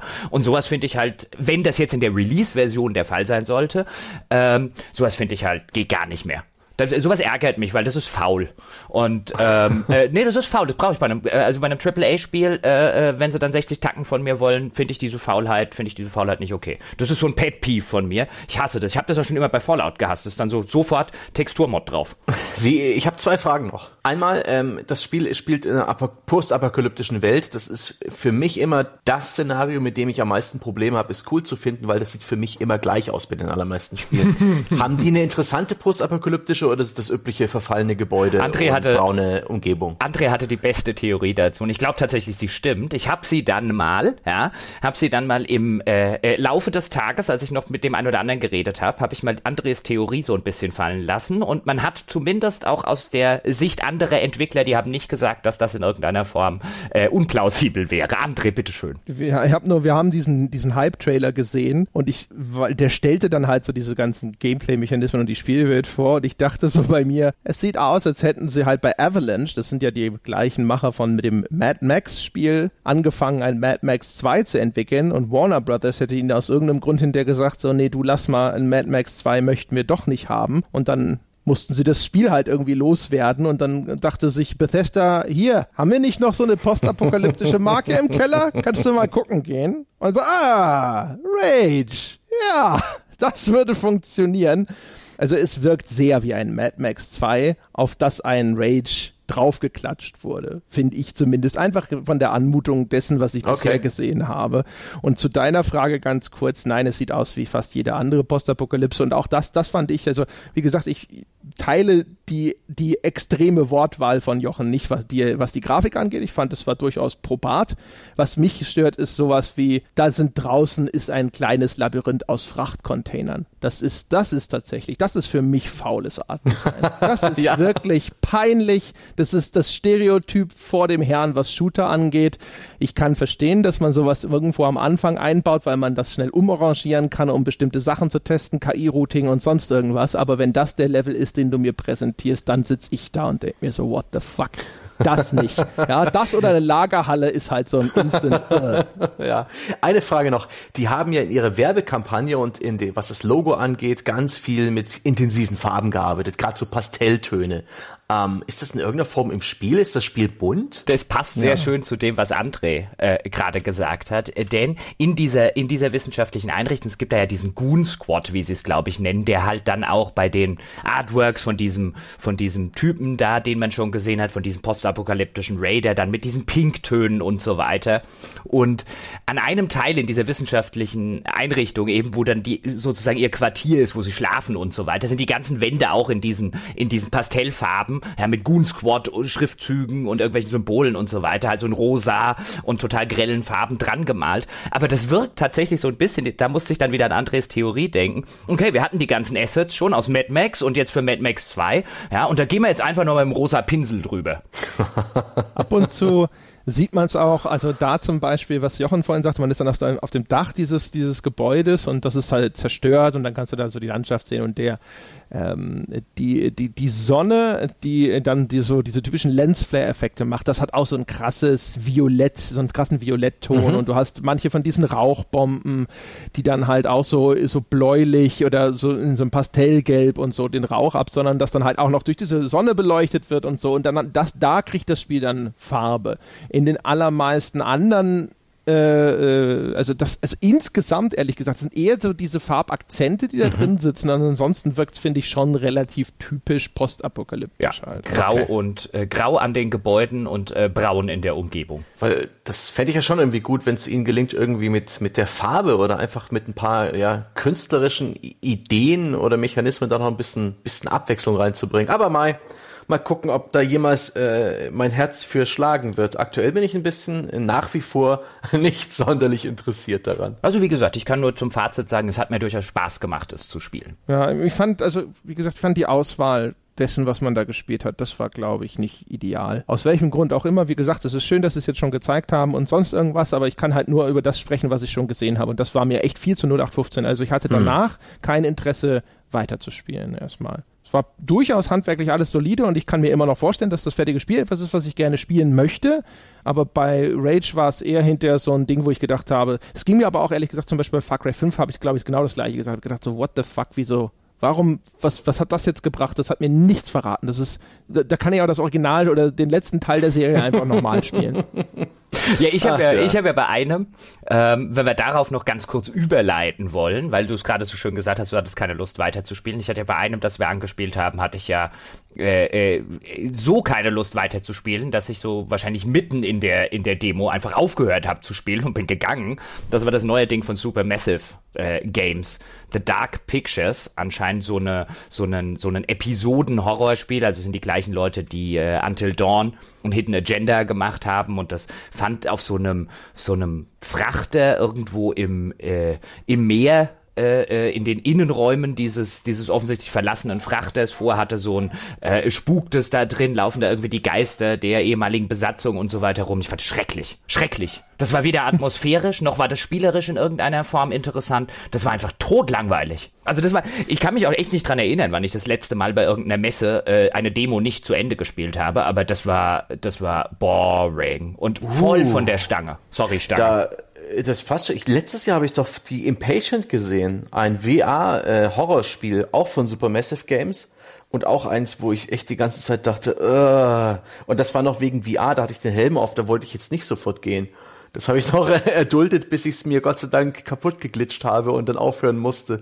Was ist denn mit den Entwicklern los? Until Dawn war so auf den Punkt gut. Die hatten so ein Geschick. Die hatten so gut, komm, das hatte, das hatte Zeitgeist. Das, das, äh, das hat seinen Markt gefunden. Das hat Spaß gemacht, Until Dawn. Ja, also, ne, also, aber auf den Punkt gut ist nun echt. Also, ja, das, das stimmt. Aber sie, ähm, einige ihrer Ideen haben halt wirklich gesessen. Sie hatten die richtige Menge Jumpscares drin. Sie hatten die richtige Menge Entscheidungen, Foreshadowing. Sie haben diesen äh, Horror-Klischee-Ton sehr gut getroffen. Hat mich ein bisschen an Cabin in the Woods erinnert. Und alles, was danach kam, auch Hidden Agenda, das war so, ach, also, wenn wir über, ich bin ja äh, bekanntermaßen bin ich ja echt kein Freund von Jumpscares oder so. Natürlich ist es jetzt auf so einem Umfeld, bei einer Messe ist es was anderes, als wenn ich jetzt zu Hause irgendwo in einem dunklen Raum oder so sitze. Aber ich bin eigentlich echt empfänglich für Jumpscares. Gut, ich hab's anscheinend abgebrochen, hat André dann später gesagt, als irgendwie die ganze Abfolge von Jumpscares kam. Die habe ich schon nicht mehr gespielt. Aber auch in dem Teil, den ich gespielt habe, waren Jumpscares drin. Und die waren so plump und die waren so vorhersehbar und die waren so offensichtlich, dass sie selbst bei mir, dem man normalerweise mit allem erschrecken kann, nicht funktioniert haben. Das war sehr bedauerlich, ja. Ich habe gedacht, das einzige, das einzig Positive daran ist, dass wir hinterher auf der Kamera Jochen drauf haben wegen Sticker so, ah, ah, und dann, dann hatte das alles schon auf, aufgehört gehabt. Ja, ich keine Ahnung, ich war auch sehr underwhelmed. Also ich fand Until Dawn durchaus nett. Das war halt so netter interaktiver Trash. Und äh, das Dark Pictures Anthology Man of Medan heißt es ja im vollen Namen. Das soll episodisch werden. Also inter, äh, so interaktiver Film. Ne? So wie man sich so ein Heavy Rain, so ein Until Dawn, also man läuft mit diesen Charakteren durch ähm, mit festen Kameraperspektiven oder vordefinierten Kamerafahrten durch, ja, sag ich mal, durchaus ordentliche äh, Spielhintergründe, das sind äh, Schauspieler, die da eingefügt sind und also als 3D-Modelle, ne, so mit Performance Capturing und so. Das heißt, die Gesichtsanimationen wirken dann teilweise häufig ziemlich gut. Der Rest ist jetzt technisch nicht so auf einem David Cage Quantic Dream Niveau, aber sage ich mal ganz probat. Aber das war, es war erstens eine komisch zusammengefügte Demo, weil sie dich, du, du kriegst so ein bisschen den, den Ausgangspunkt, das sind irgendwelche jungen Leute, die sind auf der Suche nach irgendeiner Art Schiffswrack und dann scheint ihr Boot zu sinken und auf einmal bist du halt in diesem Schiffswrack und sonst irgendwas. Also du verstehst gar nicht, bin ich jetzt unter Wasser in diesem Wrack? Ist dieses Wrack oberhalb der Wasseroberfläche? Und wenn ja, wie ist es da hingekommen? Was ist überhaupt passiert? Ja, und dann ist da auf einmal auch für mich gefühlt ein komischer äh, anderer Typ, irgendein so Asiate, der sie mit der Waffe bedroht, von dem ich nicht mitbekommen habe, wie er da überhaupt hingekommen ist und ich verstehe die ganze Situation nicht. Und dann laufe ich da rum und die reden miteinander über Zeug und auf einmal gucke ich ein Bild an und dann kommt so eine Art Flashback-Sequenz, eine kurze. Und dann spielt es damit, dass äh, die, die weibliche Hauptfigur, die ich da spiele, anscheinend immer so eine Art Schreckensvision hat und dann sind halt hier mal Zombies auf einmal und dann sind sie wieder verschwunden und alles ist normal und das war aber ein solcher Mischmasch. Ich habe überhaupt nicht verstanden, was erzählt mir das gerade für eine Handlung? Worum geht's hier? Was ist das? Es war einfach nur so eine Abfolge von hä? Und dann zwischendrin halt mal ein Jumpscare. Es wirkte auch sonst relativ platt. Also das einzig Positive zu vermerken war wirklich, dass halt dieses Performance Capturing ganz ordentlich aussah. Und wenn ich optimistisch sein will, kann ich halt sagen, das Ganze war so komisch arrangiert, dass ich halt auch einfach nicht wirklich dem Ganzen folgen konnte und ich gar nicht so einen richtigen Eindruck davon bekommen habe, was das dann hinterher vielleicht machen wird, weil ich das Gefühl habe, es hat auch seinen eigenen Spannungsaufbau durch Verkürzungen zu Demo-Zwecken komplett über Bord geworfen und dann war es halt echt nur noch so ein ich laufe rum, ich drücke ab und zu X, weil ich mir was anschauen kann, dann kommt ein Jumpscare und auf einmal ist die Demo rum. Also das war echt totaler Humbug. Hm. Und dabei war es doch eine der großen Neuankündigungen der Gamescom. Wollen wir, wollen wir über die mal sprechen? Das war ja ganz schön. Ich mochte die Tatsache, dass dann so am Sonntag, Quatsch, am Montag, äh, während der DEFCOM so im Raum stand, ja, da wird es ja noch Neuankündigungen geben, ne? Und da gab es schon erste Gerüchte, welches diese Spiele sein werden. Teils auch schön falsch. Und es stand irgendwie im Raum, dass es wohl fünf Neuankündigungen geben wird. Und wir wussten auch nicht so richtig, wann und in welchem Rahmen. Und äh, erstaunlicherweise ist man auf der Messe deutlich uninformierter und, und überwältigter unterwegs als zu Hause am PC, wo man äh, in Ruhe alles äh, genießen, äh, sortieren, lesen kann. Äh, auf der Messe guckt man ab und zu hastig ins Handy und stellt zum Beispiel fest, oh krass, ein neues Siedler angekündigt. Äh, das ungefähr äh, zwei Stunden bevor ich meinen Interviewtermin mit dem Blue Byte Studio Boss Benedikt Grindel habe. Da musste ich mich schnell noch mal ein bisschen reinlesen und habe auch Gott sei Dank auch äh, ganz spontan noch eine Präsentation von Die Siedler bekommen. Können wir auch gleich noch drüber sprechen, aber es gab auch noch ein paar andere Ankündigungen. Desperados 3 zum Beispiel. Ja, Desperados 3, dann dieses, es gab ja vorher, das sollte man vielleicht dazufügen, war ja ein Project Mephisto in irgendeiner mhm. Form schwirrte da draußen ja rum, weil es irgendwie bei den Gamescom Award Nominierten irgendwie dabei ist und dann äh, überschlug sich natürlich schon so die die die typische Gerüchteküche ja. im Internet. Ja, da wird dann spekuliert, ist es ein Diablo 4? Ja, ist es was Neues? Es gab bestimmt was Neues von Sony, weil irgendwie denen ihre letzte Playstation hieß irgendwie Project, auch irgend so ein ähnlicher Name und so weiter. Und das war dann am Ende das von äh, Supermassive Games, was wir nicht mal wussten, als wir das angespielt haben. Mhm. Ich musste dann ja. tatsächlich musste dann tatsächlich im Nachgang äh, ähm, jemanden äh, fragen, ja, der mit diesem ganzen Gamescom Award Sachen was am Hut hatte. Was war denn jetzt eigentlich dieses groß angekündigte Project Mephisto? Und dann kam ein, ja, das neue von Supermassive Game. Ach so, ich hatte gehofft, vielleicht kommt noch was. Ja, und es wusste auch wirklich keine Sau. Ich meine, man muss dazu sagen, das ist, das ist normal, auch auf der E3. Die Leute zu Hause kriegen immer viel mehr mit als du, der auf der Messe rumläuft. Es war schon immer so, dass, äh, dass du idealerweise zwischendrin mal einen Kontakt nach Hause herstellst, weil ansonsten sagt abends einer, hast du das neue Spiel von Herbert gesehen? Das sah ja total super aus. Und es ist, was? Wer hat, hä? Nein, keine Ahnung, stand nicht auf meiner Terminliste, ja. Ähm, aber äh, auch so, ich habe halt immer unterwegs gefragt, ob jemand wusste, was sich denn jetzt bitteschön hinter diesem Project Mephisto verbirgt. Ich habe auch immer online gegoogelt, äh, ob das denn mal einer aufgelöst hat. Das war die größte Verwirrung für mich. Es gab etliche Seiten, die vorher drüber berichtet haben, oh, Project Mephisto, mysteriöser Titel auf der Gamescom. Glaubst du, eine dieser Seiten hätte hinterher mal eine andere News geschrieben? ja, genau. Ja. Project Mephisto, das ist es? Nein. Die haben vielleicht auch alle das Spiel gesehen und dann so, oh, es ist kein Diablo, okay, next. Genau, also, oh, das ist echt, das habe ich genau wie du. Ich habe Project Mephisto in Anführungszeichen Gamescom und dann halt wahllos andere Spieletitel reinprobiert. Ist es das so nach dem Motto? Nichts, nichts, aber auch gar nichts. Ha, aber von den, von den, von den anderen Neu-Ankündigungen, äh, ähm, also das ist, da können die jetzt nichts dafür. Ich wünsche den Jungs da von Mimimi, die haben ja Shadow Tactics gemacht, die machen jetzt Desperados 3 mhm. ähm, für THQ Nordic. Ähm, ich wünsche ihnen da alles Gute, aber Desperados ist genau wie Kommandos äh, äh, ein, ein Spiel. Ich glaube, es wird schwierig, ein Spiel zu finden, das mich weniger interessiert, weil diese Echtzeit-Taktik-Sachen ist halt überhaupt nicht meins. Ja, deswegen habe ich auch null Interesse daran gehabt, mir das in irgendeiner Form anzugucken. Wie gesagt, da können die armen Kerle nichts dafür, aber ähm, ich hätte auch null Expertise darin. Also das sind Spiele, die machen mich eher aggressiv. Das ist wie bei Musik, die äh, bei gewissen Musikrichtungen oder so, die ich dann nur anspielen muss, habe ich schon, habe ich schon äh, äh, grüne Haut und rote Augen. Ähm, aber Siedler wurde ja auch, ein neues Siedler wurde ja auch von mhm. Ubisoft angekündigt. Da bin ich jetzt, und da wäre ich jetzt schon durchaus empfänglicher, insbesondere nachdem sich Ubisoft wirklich sehr viel Mühe gegeben hat, ja, diese Reihe ja, von äh, äh, diese Reihe klein zu hacken und kaputt zu machen. Jetzt probieren sie es ja doch nochmal mit dem ursprünglichen Siedlererfinder Volker Wertig, der ähm, da zusammen zumindest mitarbeitet, nach allem, was ich gelesen habe. Ähm, aber du hast es ja gesehen. Wir waren ja, ja, clever, wir waren ja mal wieder, wir waren ja wieder schlaue Leute, ja. Weil wir haben im Vorfeld, haben wir ja Leuten hören, dass das, das Anno, das neue Anno 1800 verschieben wird, dass das nicht mehr irgendwie diesen Herbst oder Winter rauskommen soll, sondern auf äh, äh, Frühjahr oder Winter 2019, soll jetzt glaube ich im Februar rauskommen, ähm, verschoben wird. Und da dachten wir, wir haben das Leuten hören, ja, Sebastian, du hast doch noch ein bisschen freien Platz im Terminkalender, ja, so fürs Magazin und so.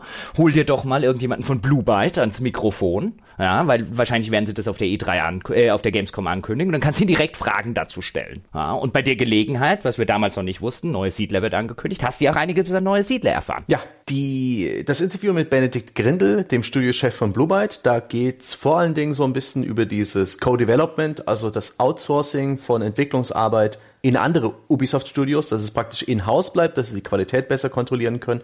Da geht es auch darum, was die einzelnen Bluebird-Studios eigentlich machen, was sie mit Berlin vorhaben. Da kommt Siedler nur am Rande vor, weil ich da auch völlig überwältigt war. Aber ich habe es auch mit erwähnt. Das ist alles im Magazin zu hören. Das ist am Freitag erschienen. Das ist einer unserer Bäcker-Inhalte. Da ist das 20-minütige Interview auch in voller Länge drin.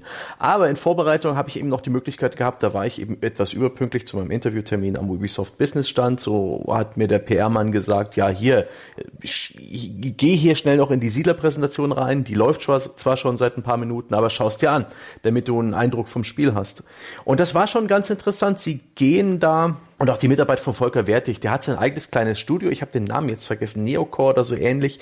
Die arbeiten da auch in Form von dieser, ja, von diesem Co-Development mit äh, Ubisoft, ich glaube Düsseldorf zusammen, wo aber auch die die größte Entwicklungsarbeit, also the grunt of the work, entsteht bei Ubisoft in Düsseldorf und der Volker scheint da eher so in ja nicht unbedingt beratender Funktion teilzuhaben, aber er kümmert sich halt äh, damit um, um Game Design und solche Sachen, aber dieses Spiel zusammenstöpseln aus den Einzelteilen, aus den Einzelteilen, die ganze Technik, die neue Snowdrop Engine, die in Division 2 äh, und im ersten Division genutzt wurde, die in äh, bei Massive, äh, inzwischen Ubisoft Massive in Malmö in Schweden entstanden ist, die darum scheint sich auch eher so das Hauptstudio in, in Düsseldorf zu kümmern.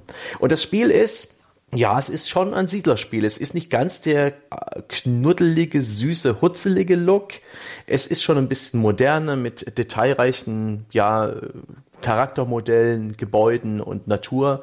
Das ist alles so halbrealistisch. Also immer noch ein, ein, ein gewisser Comic-Look, aber schon mit so einer modernen Engine. Ich weiß nicht, ob das jetzt unbedingt der perfekte Grafikstil ist, aber ich habe mich gefreut. Ein Jahr vor Release haben sie uns bereits eine Version vorgespielt. Die hat auch Offensichtlich war die echt, da gab es kleine Bugs drin, da hat der Mann, der es präsentiert, auch immer wieder gemeint, okay, wenn alles klappt, dann wird jetzt, ah, oh nein, er geht dahin, ah, Mist, irgendwas passieren.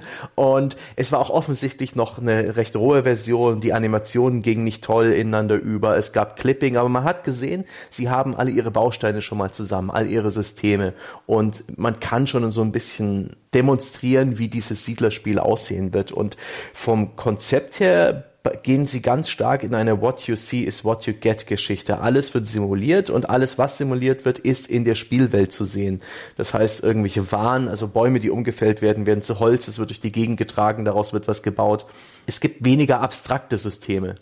Ähm, ein Beispiel ist zum Beispiel, dass ein, ein Schwert wird hergestellt, wird irgendwo hingetragen und dann muss eine Person, die zur, zum Soldaten ausgebildet werden muss, weil man irgendwie Krieg führen muss, die muss da hingehen, dieses Schwert nehmen, damit dann zu einer Trainingsarena gehen, dort trainieren, das wird auch alles animiert, das sieht man auch im Trailer ein bisschen und dann wird ein Soldat draus. Genauso ähm, äh, erfahrene Handwerker müssen dasselbe tun mit eben zum Beispiel einer Säge oder einem Hammer. Äh, dieser, diese Werkzeuge wurden vorher auch irgendwo hergestellt aus Einzelteilen und gehen all ihren Weg durchs Spiel.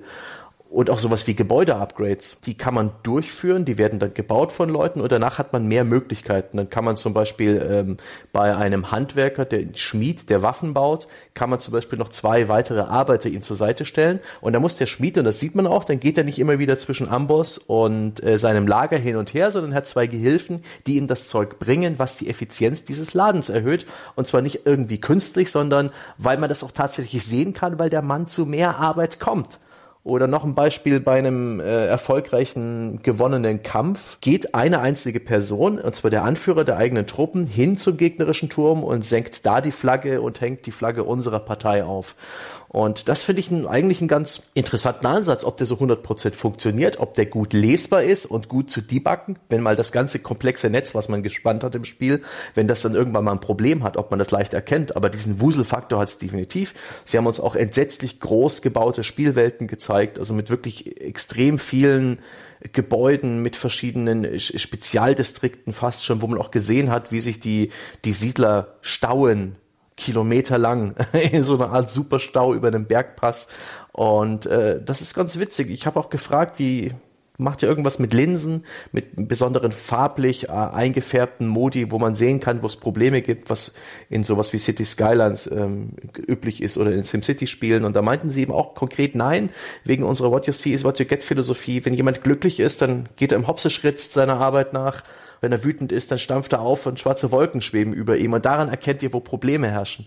Das finde ich interessant, aber ob das alles so, so wirklich aufgeht, wie, wie sich das spielt, wie sich es anfühlt, das, ich glaube, das wissen die Entwickler selber noch nicht. Das ist ja noch ein Jahr hin und der äh, Benedikt Grindel meinte auch, als ich ihn zur zur Thematik der Anno-Verschiebung angesprochen habe, dass solche Spiele eben erst sehr spät offenbaren im Entwicklungsprozess, ob sie gut geworden sind. Und sie haben auch vor, das sehr eng mit der Community zusammen dann letztendlich zu entwickeln. Oh ja, ja, ja jetzt kommen wir mit dem PR-Bullshit. Ja, ja, ja, wir machen das ganz eng mit der Community zusammen und Immerhin, so. das soll wohl für Anno, das soll wohl bei Anno der Grund gewesen sein, dass es sich auch verschoben ist, weil die Community sagte so nicht. Meinst du, das sind sinnentleerte Lippenbekenntnisse? Natürlich. Ausreden? Ja, natürlich, natürlich. Es wirkt PR-mäßig, natürlich. Das kriegst ja. du auch immer mal wieder mit. Musst du halt dann, musst du halt dann, dann, dann gucken, ähm, dass du hier, dass du hier irgendwie die Quellen und so weiter nicht irgendwie verbrennst. Aber nein, das war nicht das Community-Feedback. Also wenn die Anno jetzt verschoben haben, auch aus so Gründen, wie du jetzt ja gerade schon angesprochen hast, man merkt halt erst relativ spät, die haben selber gemerkt dann, dass was weiß ich, das Balancing nicht funktioniert oder das nicht funktioniert. Und klar, wenn du halt noch, mhm. äh, wenn du halt auch das Feedback noch bekommst, aber das hätten die auch ohne die Community verschoben. Aber es bietet sich natürlich PR-mäßig an. Ja, ja, wir haben auf die Community total gehört. Ja, dann fühlen die sich auf die Schulter geklopft. Ja, wir haben ganz wichtiges Feedback gegeben. Ich kann mir schon vorstellen, dass es natürlich auch in dem ganzen Feedback-Loop eine Rolle spielt. Ja, aber dieses Close with the Community und so weiter ist im ersten Schritt eine PR-Maßnahme. Ach, schön, Sensei. Bei dir lernt man immer was. Das finde ich sehr gut, ja. dass du mir immer wieder da reinredest. Aber so, ja, Siedler ist da, äh, scheint soweit äh, bereits zu funktionieren. Das ist keine, keine Spieleankündigung, wo man dann erstmal loslegt. Die sind bereits voll am Arbeiten und bin, ja, nächstes Jahr werden wir dann ungefähr erfahren, ob es äh, ob's geklappt hat und ob sich das alles gut anfühlt. Und wenn sie es verschieben, wissen wir, dass sie noch ein bisschen ran müssen. Aber ja, das ist soweit. Dass die Community nicht zufrieden war. ja, Was ich aber jetzt echt interessant finde, du hast mir auch, auch schon auf der Messe so ein bisschen gesagt, also ich finde dieses ganze System, ich nenne es jetzt mal dieses Agentensystem, nämlich dass du mehr mhm. oder weniger sehr indirekt die Agenten beeinflusst, die dort stattfinden.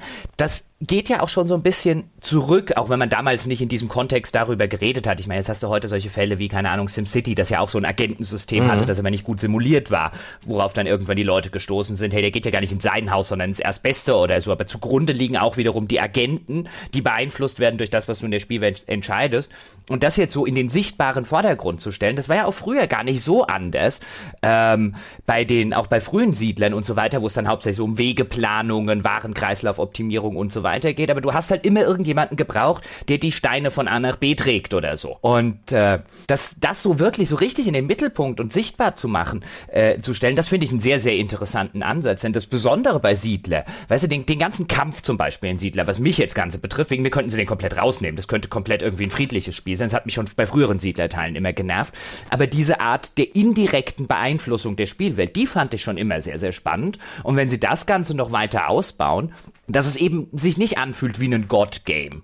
Ja, wie viele auch mhm. diese Aufbaustrategiespiele, so, ich mache jetzt das und dann passiert das auch, sondern dass ich halt immer drauf warten muss und immer irgendwie diesen Repräsentanten in der Spielwelt von meinem Volk, von meinem Volksstamm oder was auch immer es dann bei den Siedlerspielen im Laufe der Zeit immer war, dass ich die immer wieder brauche, dass eigentlich die im Mittelpunkt des Ganzen stehen und die das weitertragen müssen, was ich jetzt irgendwo äh, in, in, in, in meiner Gottperspektive entschieden habe.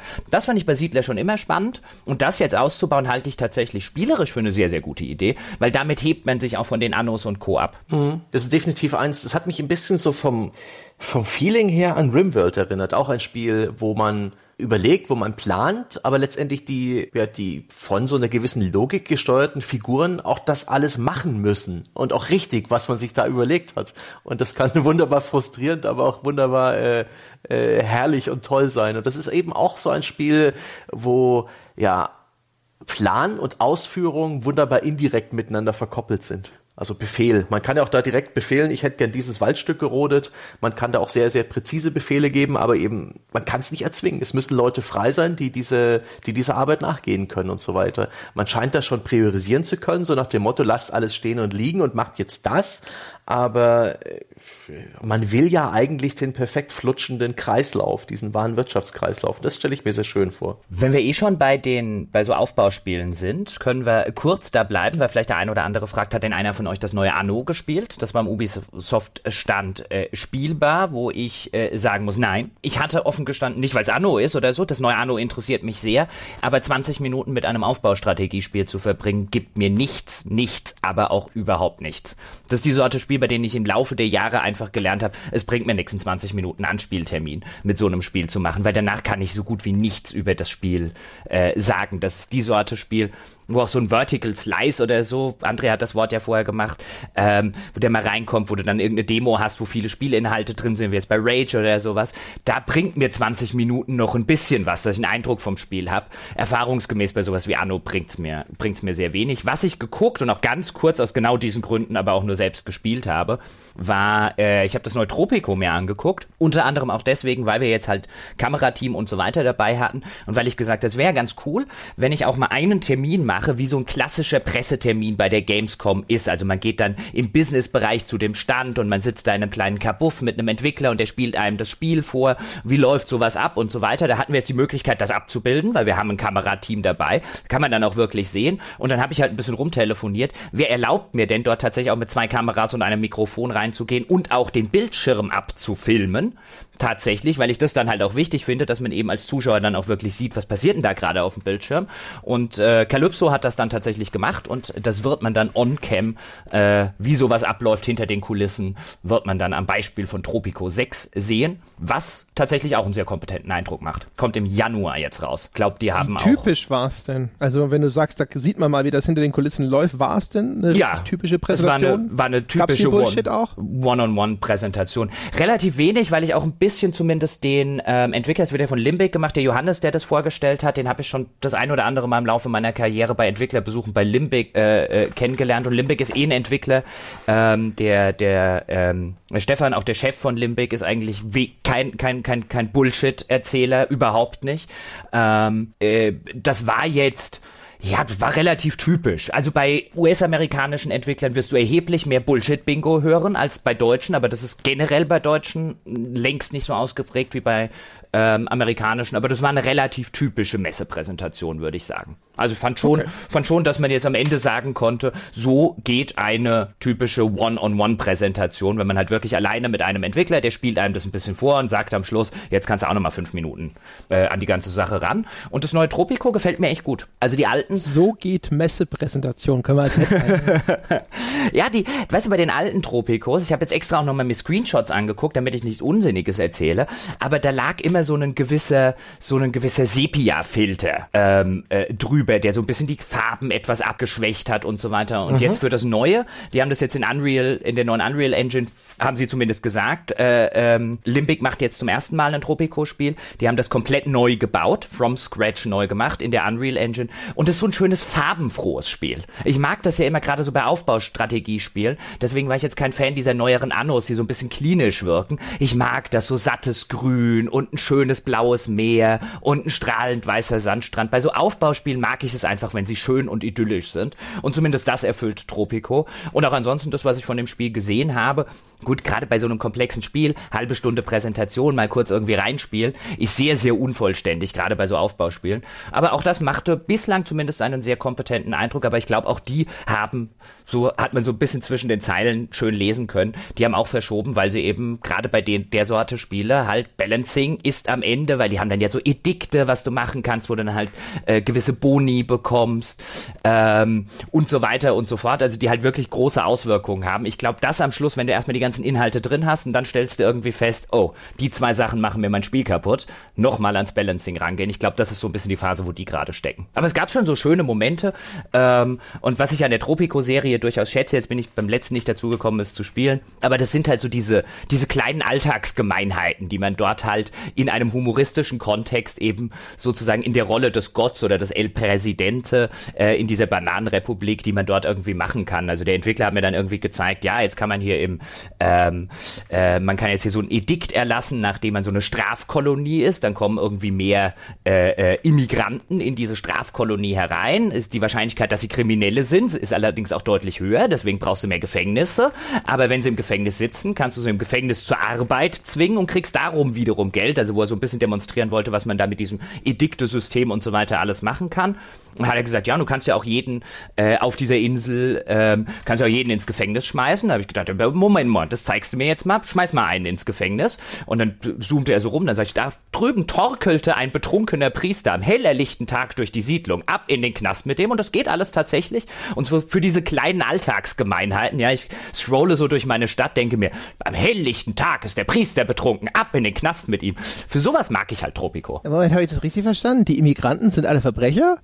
ich glaube nicht, dass sie es in dem Kontext irgendwie meinen. Ja, aber das war deine Beschreibung, oder? Ich das nee, du hast ja wie, wie, das ist sowas wie früher Australien oder so, was ja auch als Sträflingskolonie angefangen hat. Sowas kannst du halt in einem humoristischen Kontext. Ich meine, Tropico ja. hat sich da noch nie irgendwie sonderlich wirklich politisch zu irgendwas geäußert. Da dient ja auch der ganze humoristische Kontext von Tropico, dient ja auch dazu, diese ganzen Sachen abzuschwächen. Aber das ist offensichtlich ja. so eine Anleihung äh, an Australien, wo ja damals sehr, sehr viele britische Sträflinge hingekommen sind. Tropico sieht nicht aus wie Australien, ehrlich gesagt. Ja, aber wenn man das wirklich so formuliert, hey, wir nehmen anderen Leuten ihre Verbrecher ab, dann ist die, dieser Satz dann schon richtig. Dann sind es halt keine Immigranten im Sinne von, ja, das von, war ja auch, also die Ära, Staaten, sondern sowas. Ja, die Ära, ähm, es sind ja dann tatsächlich Immigranten gewesen. Das war jetzt ja. halt die Kolonialismus-Ära. Tropico ist ja in so unterschiedliche Äras aufgeteilt und im Rahmen der Kolonialismus-Ära ergibt es durchaus auch einen gewissen Sinn.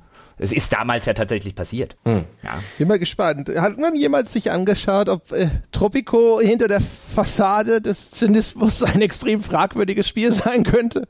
Ich glaube, das, kann, das Fass kann man, äh, könnte man theoretisch aufmachen, aber ich glaube, das Fass kannst du mit sehr, sehr vielen Strategiespielen aufmachen. Das kannst du mit Civilization aufmachen, äh, das kannst du mit den ganzen Paradox-Spielen aufmachen.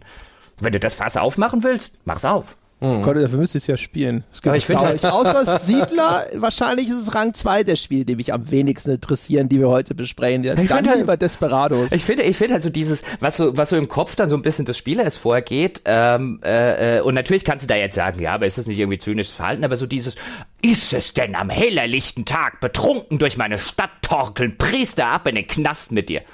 Oh, Findest sowas witzig? also diese, ich diese mir da auch vieles witzig vor. Ich finde halt Tropico ist halt für mich immer so ein bisschen so wie so ein Dungeon Keeper. Es zieht das Ganze so sehr ins Lächerliche, dass ich es dann aber auch nicht mehr richtig cool finde. Und auf der anderen Seite, das denke ich, ich bin jetzt nicht entrüstet und sonst irgendwas, aber ich denke mir dann so, ja, aber wäre es nicht cooler, du würdest halt irgendwann eine, eine, eine wirkliche Aussage, Diktatur und sowas treffen, anstatt es einfach nur lustig zu finden, Diktator zu, ich weiß auch nicht. Irgendwie erreicht mich das auf keiner Ebene. Ja, das, das stimmt, das kann man, die Diskussion kann man mit dem Spiel führen, diese Verherrlichung von Schurkenstaaten oder unfreien Systemen. Aber Mai, Gamescom, ja, das ist ein äußerst freies System gewesen, wir wurden zu nichts gezwungen haben wir dann noch was anderes Ja, gesehen. wie der Swingerclub. Alles kann, nichts muss. Ganz genau. Hm. Ja, Sebastian und ich, wir haben ja sogar zusammen gespielt. Oh ja. Aha. Dann, dann, dann, Aneinander? Äh, da gibt es die lustige Indie-Runde. ja, das können wir zumindest mal kurz äh, erwähnen. Wir haben nämlich, wir waren ja in der Indie-Arena zusammen und haben dort zusammen Deru gespielt, The Art of Cooperation. Ja, mhm. haben wir gleich da mal ein äh, Teambuilding-Event draus gemacht, ja, um die Zukunft, äh, in Zukunft die Zusammenarbeit zu verbessern. Äh, von einem kleinen Schweizer Studio namens InkKit gewesen und ähm, ein recht abstraktes Spiel, in dem man geometrische Formen steuerte. Eine steuert eine schwarze, der andere eine weiße. Das war einmal ein Dreieck und einmal ein Viereck und die hatten halt so ein bisschen unterschiedliche Möglichkeiten, was man damit machen kann. Und das Spielfeld ist durchzogen durch ähm, Ströme einer weißen oder schwarzen Flüssigkeit sozusagen. Und ich kann mit meinem schwarzen Steinchen dann zum Beispiel durch diese weißen Ströme durch und die blockieren und umgekehrt kann Sebastian mit seinem weißen Steinchen das bei den schwarzen machen machen. Und man musste dann halt immer gucken, wer muss jetzt wem wo irgendwo den Weg frei machen, wie müssen wir hier kooperativ mhm. zusammenarbeiten, damit wir beide auf vordefinierte Zielfelder gelangen können. Ja, später kann man dann auch an ein kleines Klötzchen ähm, herbeizaubern und irgendwo hinlegen und damit eben auch äh, Ströme der richtigen Farbe blockieren und dann äh, gilt es ein Labyrinth aus verschiedenen, ja, ja, Flüssen verschiedener Farbe zu überqueren, wo man überlegen muss, okay, du musst jetzt das noch blockieren, dann fahre ich da rein, dann kommst du da rüber, dann stellst du dich dahin, dann komme ich hier unten rum bis zu meinem Zielpunkt und du solltest es auch schaffen, sowas. Das war schon relativ, relativ schnell, relativ knifflig. Ja, das war, also es hat eine sehr schöne, klare Sprache, größtenteils. Es gab so ein paar Sachen, Fließrichtung war manchmal nicht ganz eindeutig und so. Wir haben mit denen so ein bisschen gesprochen, was uns noch nicht so super gefallen hat, aber insgesamt muss man sagen, es ist ein nettes, kooperatives Puzzlespiel gewesen, mhm. was eine sehr schöne minimalistische Optik hat. Hat mich ja. ein bisschen an so äh, an so, so Mobilfunk-Interfaces manchmal auch erinnert, hat auch so schöne Pastellfarboptik in seinem Logo im Spiel halt bislang eher so schwarz-weiß mit einem bunten, pastelligen Hintergrund. Das war tatsächlich echt sehr gelungen. Die sechste Mission war dann sprunghaft auf einmal anspruchsvoller, sodass wir selbstverständlich sofort gerage quittet haben. Yep, aber er hat uns dann auch der Entwickler gemeint, dass es eigentlich aus der dritten Welt des Spiels ist. Also die Gamescom-Demo hat nicht die, die Lernkurve des finalen Spiels, was ich gut finde. Ja, also wir haben halt auch gesagt, so, ey, wir müssen auch noch was anderes anschauen. Zu schwer. Wir hätten es natürlich geschafft jetzt im nächsten Anlauf, aber ey, sorry, ah, Zeit. Jetzt vergesst eure komischen Denkspiele. Ich will sofort diese Chinesen-Story von Sebastian hören. Ah ja, es gab äh, durchaus einige Chinesen äh, auf der Gamescom. Und da gab es auch einen Stand von, okay, okay, wo ist mein Zettel? Hier ist der, das ist eHome eHome, glaube ich, heißt das. Es ist ein Publisher, der publisht ähm, westliche Xbox-Spiele in Japan und er will jetzt auch, ja, chinesische, Quatsch, in China, und er will jetzt aber auch chinesische Eigenproduktionen in, in der westlichen Welt veröffentlichen. Und da gab es sechs Spiele zu sehen. Ich habe mir einfach The Wind Road geschnappt, weil das war frei. The Wind Road ist ein Martial Arts Spiel. Man könnte das mit so einem mit so einem Ninja-Samurai, mit Ninja Gaiden beispielsweise vergleichen. Die Demo war seltsam. Gott, das Ding war komisch. Ich bin in dieser Demo ausschließlich durch einen endlosen, dunklen See gelaufen auf der Wasserfläche, wo ein Weg aus Fackeln links und rechts war. Und ab und zu habe ich mit jemandem gekloppt. Das hat sich unglaublich sperrig gesteuert. Das war ganz seltsam. Die, um eine Kiste aufzumachen, musste ich den linken Button drücken, die linke Schultertaste, was für mich als Aktionstaste uh, sich falsch angefühlt hat. Das war, die Animation ging komisch ineinander über. Das ganze Spiel wirkt so ein bisschen wie hier und da zusammengeklaut aus, aus gewissen Klischees im Genre. Anscheinend gibt's da auch noch, ich habe mir inzwischen den Trailer angeschaut, auch richtige Umgebungen und klassischeres Gameplay, aber die Demo hatte nur das zu bieten, dass ich dann endlos, endlos Weg lang gelaufen bin, bis ich irgendwie einen Gegner zu besiegen hatte. Der war zum Teil auch herrlich chinesisch, ja. Die sind da zum Teil aus so alten chinesischen Zeichnungen entstanden und sehr schön fand ich den alten Sack. Der, der hatte so einen Augenbrauenbart. Das hieß, seine Augenbrauen gingen links und rechts anderthalb Meter von seinem Körper weg und sind so in der Luft geschwebt. Keiner der Gegner war in irgendeiner Form eine Herausforderung, ihn zu besiegen. Meine einzelnen äh, Attacken waren relativ übermächtig. Ich hatte auch den Eindruck, meine Figur war nahezu unsterblich extra für die Demo. Äh, nix Dolles. Das Spiel braucht noch so viel Arbeit und vor allen Dingen äh, scheint sich echt am chinesischen Markt zu orientieren, weil unglaublich viel Geschwafel in, den Untertiteln, in den viel zu kleinen Untertiteln abgespult wurde. Ganz viele Storys, Sachen, die ich nicht verstanden habe. Jedenfalls habe ich dann ein bisschen irritiert drei von diesen alten Säcken besiegt und dann meinte der, äh, der Typ, der mit daneben stand, ah, congratulations, you are the final boss. Very good. Und dann hat er mir drei Fragen gestellt. Can I ask you a question? Erstens, uh, you think the game is good? Und habe ich ihm gesagt, naja, uh, da muss man schon noch ganz schön was machen. Und hat er mich gefragt, wie alt bist du? Habe ich ihm wahrheitsgemäß geantwortet. Und wie viel würde ich dafür zahlen? 9,99 Euro, 14,99 oder 29,99? Hast du ihm gesagt 1,99? ja, gesagt, wenn es wirklich gut ist, it's a long game, a lot of story, uh, 10 hours. Uh, ja, habe ich gesagt, ja, neun oder 14 kann man schon machen. Ähm, aber das fand ich so interessant, weil es halt ganz klare, definierte Ziele waren, die er hatte. Der, der brauchte keinen Smalltalk mit mir, sondern der wollte bloß das bisschen Marktforschung mitnehmen. Und das war aber trotzdem, ich wünschte, ich hätte noch ein bisschen mehr Zeit verbracht. Die Spiele, die sie da am Stand hatten, da gehören auch weniger dazu. Gene Rain, Distrust, äh, was Anger Force und noch irgendein Shoot'em Up. Ja, aber die wirkten, die wirkten alle so, so, so. Das eine, ah, da haben sie Ori and the Blind Forest kopiert, bloß mit dem kleinen Fuchs abgefahren. Und das da ist irgendwie ein, ein komischer Twin-Stick-Shooter, der auch noch nicht so wirklich Klick macht, aber man sieht langsam, es ist nicht mehr die Ära der, der chinesischen Spiele, die einfach dreist kopieren so wirklich so hundertprozentig, die schon was eigenes versuchen, so ein bisschen auch eben mit diesem, äh, mit dem Spiel, was ich gespielt habe, eben auch eine chinesische Geschichte erzählen. Aber sie sind noch lange nicht da, wo mein, wo mein Spielerempfinden sagt, ja, das ist gut. Ja, das, das, von dem du erzählt hast, ist zumindest irgendwie damals auf Steam Greenlight gewesen. Also wenn das mhm. rauskommt, ja, werde ich dich dazu verdonnern, eine Wertschätzung zu machen. Ja? Und wenn du danach sagst, keine 14,99 wert, wissen wir, wer schuld dran ist. ich bin gespannt drauf. Aber wir hatten noch andere Indies. Ich würde die Indies äh, gern äh, abstottern. Andreas, du hast doch noch alleine was gespielt ein bisschen, oder?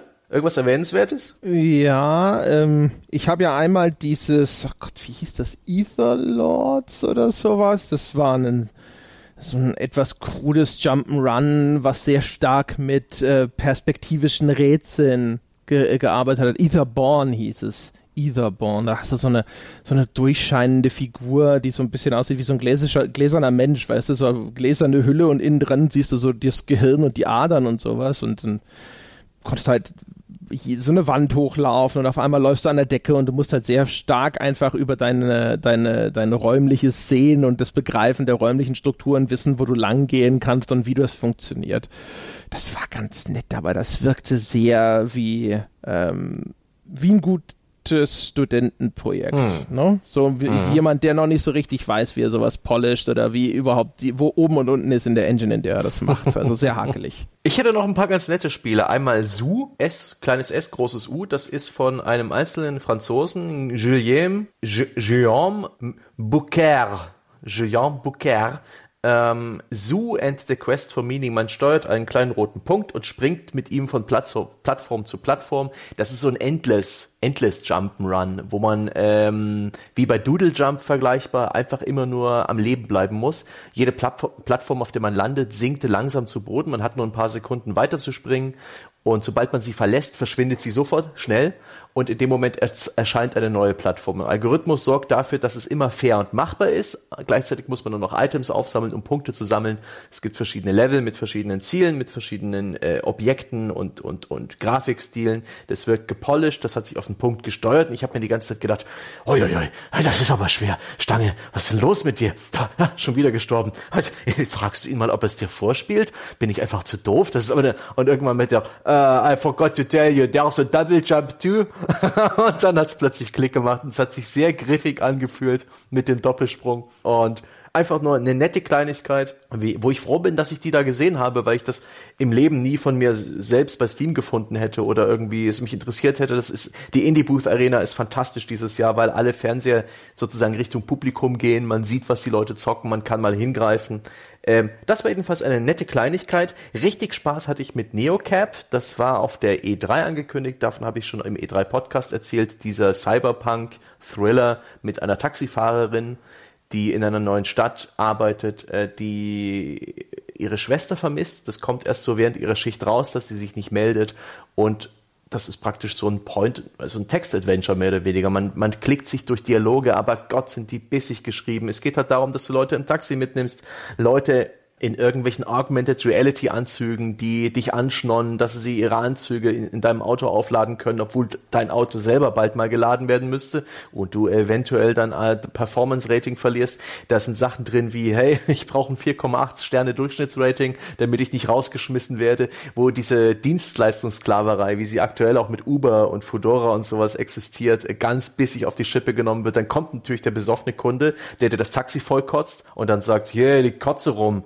ich war es aber nicht. Und äh, egal wie defensiv du dich verhältst, du bekommst eh bloß drei Sterne.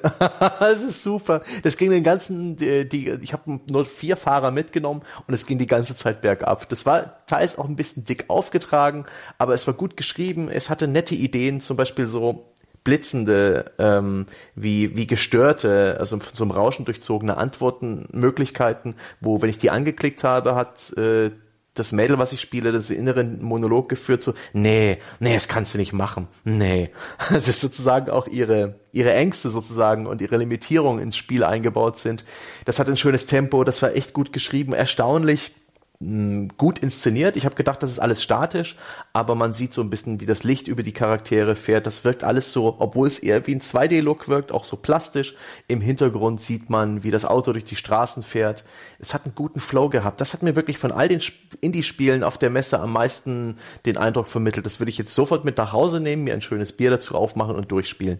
Das finde ich jetzt schon super. Boah, ist sehr ärgerlich. Das hätte ich gerne gespielt. Das äh, habe ich voll verpasst. Ich habe stattdessen das ähm, My Memory of Us gespielt. Das ist ähm, dieses Spiel, wo du die beiden Kinder äh, spielst und äh, vor dem Hintergrund des aufziehenden Holocaust, wo ich mir gedacht habe, jetzt will ich mal gucken, was machen sie denn daraus? Und das spielt sich sehr wie ein Valiant Hearts. Also ich glaube, dass als ich da hingekommen bin an dem Stand und so und äh, sie gebeten habe, mal zu beschreiben, was denn das für ein Spiel ist, was sie da gemacht haben, haben sie selber Valiant Hearts auch schon erwähnt. Wer sich erinnert, das ist das Spiel von Ubisoft das so vor der Kulisse des Ersten Weltkrieges gespielt hat. Und bei dem My Memory of Us ist halt auch ein, ein Adventure, super light, hier und da mal so ein paar Stealth-Elemente, wo du dich vor irgendwelchen Nazi-Soldaten verstecken musst. Hat so eine Schwarz-Weiß-Optik und hm. einigermaßen herzige Kinderfiguren. Aber also erstens, man konnte jetzt, jetzt noch nicht irgendwie so weit spielen, dass man wirklich einen Eindruck davon bekommt, wie geht das Spiel denn mit den wirklich harten Themen um. Das zweite ist, mich, ich, mich, mich lockte Patrick Stewart als Erzähler und war dann von seiner Erzähler-Performance jetzt nicht unbedingt weggeblasen.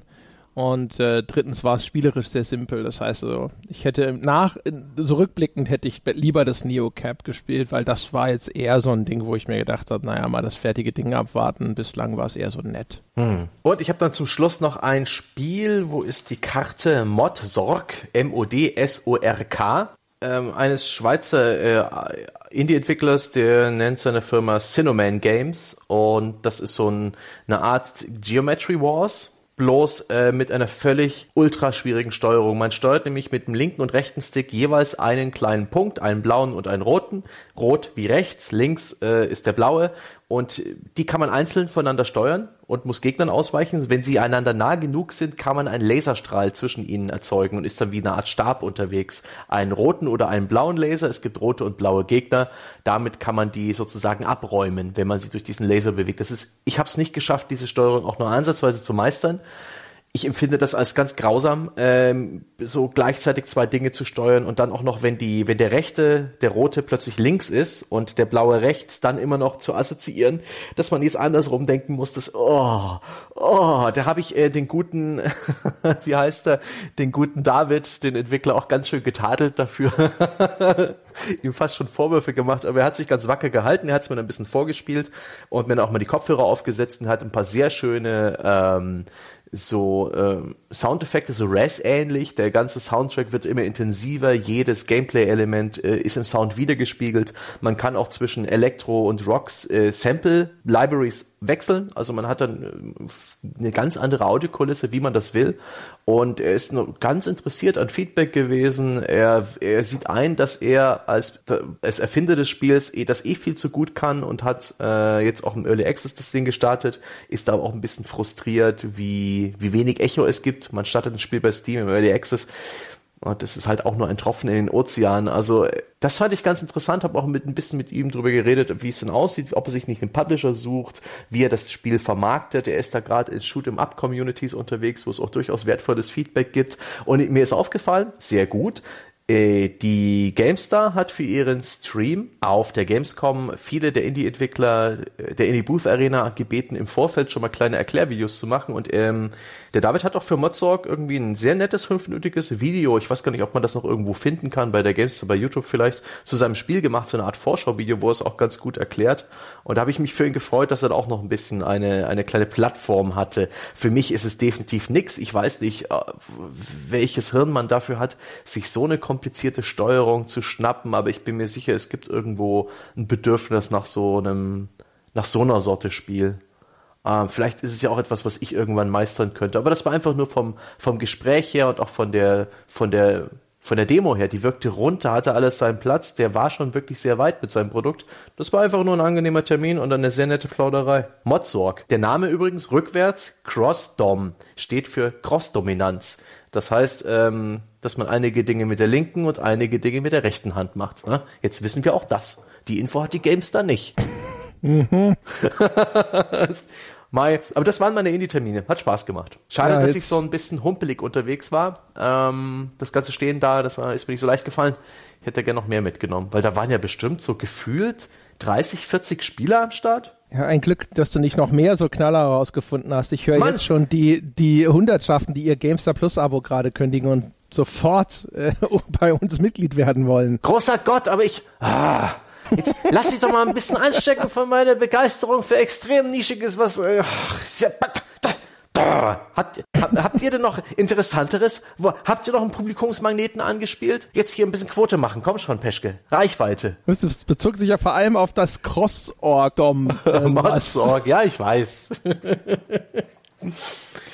Nee, das war's mit Indie-Spiel. Habt ihr noch was Größeres gesehen? Denn eines hätte ich noch auf äh, in petto. Hm? Ich habe also gesehen, ist zu viel gesagt. Ich bin mal vorbeigelaufen an einer ähm, Stand, das war nicht der Stand von Square selber, sondern wo war denn das? War das bei der Xbox? Ich bin auf jeden Fall irgendwo vorbeigelaufen, habe jemanden kurz zugesehen, wie er Shadow of the Tomb Raider gespielt hat. Und ähm, er äh, will dazu eigentlich nur ganz kurz zwei Feststellungen. Erstens, es sieht unglaublich derivativ aus für mich, was ich gesehen habe. Also so ein richtiges, okay, jetzt ist Lara Croft wieder da und macht die Dinge, die sie in den zwei Teilen vorher auch schon gemacht hat. Mit dem einzigen signifikanten Unterschied, es könnte eigentlich Lara Croft Rambo heißen, weil also, also erstens diese Takedown-Manöver, ich meine, die waren schon früheren Spielen, nicht von schlechten Eltern, aber irgendwie habe ich das Gefühl, so, so mit Messer in den Hals und dann mit dem Messer im Hals zu Boden gezogen und eine Blutfontäne hinterhergezogen. Also es wirkte gefühlt noch brutaler, als ich sie zumindest in Erinnerung hatte. Und sie kann sich offensichtlich jetzt mit Schlamm einschmieren und dadurch sich getarnt in diese Umgebung stellen. Und es ist auch noch so ein Dschungel. Und das sieht eins zu eins aus wie die Nummer aus Rambo 2. Es sieht wirklich aus, als hätten sie Lara Croft, ja, Rambo 2 nachspielen lassen. Keine Ahnung, es fehlt eigentlich nur noch, dass ihre Gegner alles Vietnamesen sind und sie irgendwelche Kriegsgefangenen befreien soll. Ach ja, ah, aber also was mir jetzt noch so Gamescom-technisch, bevor jetzt vielleicht Sebastian auch seine launige Anekdote, äh, wie er an einem geschlossenen Skull and Bones Stand Skull and Bones gespielt hat, äh, äh, zum Besten geben kann. Was mir jetzt bei der, also mir sind jetzt zwei Sachen bei der diesjährigen Gamescom aufgefallen. Nämlich erstens, jetzt vielleicht mal mit ab, äh, abseits von Cyberpunk fand ich, war das eine ähm, Gamescom, wo mich vergleichsweise wenig interessiert hat, um mich dafür tatsächlich in Schlangen zu stellen. Weil wir haben, was wir ja die ganze Zeit gesagt haben, ist, wir wollen äh, äh, durchaus auch so ein bisschen dieses Erlebnis haben in einem, du läufst irgendwie ein bisschen durch die Messehallen und Co.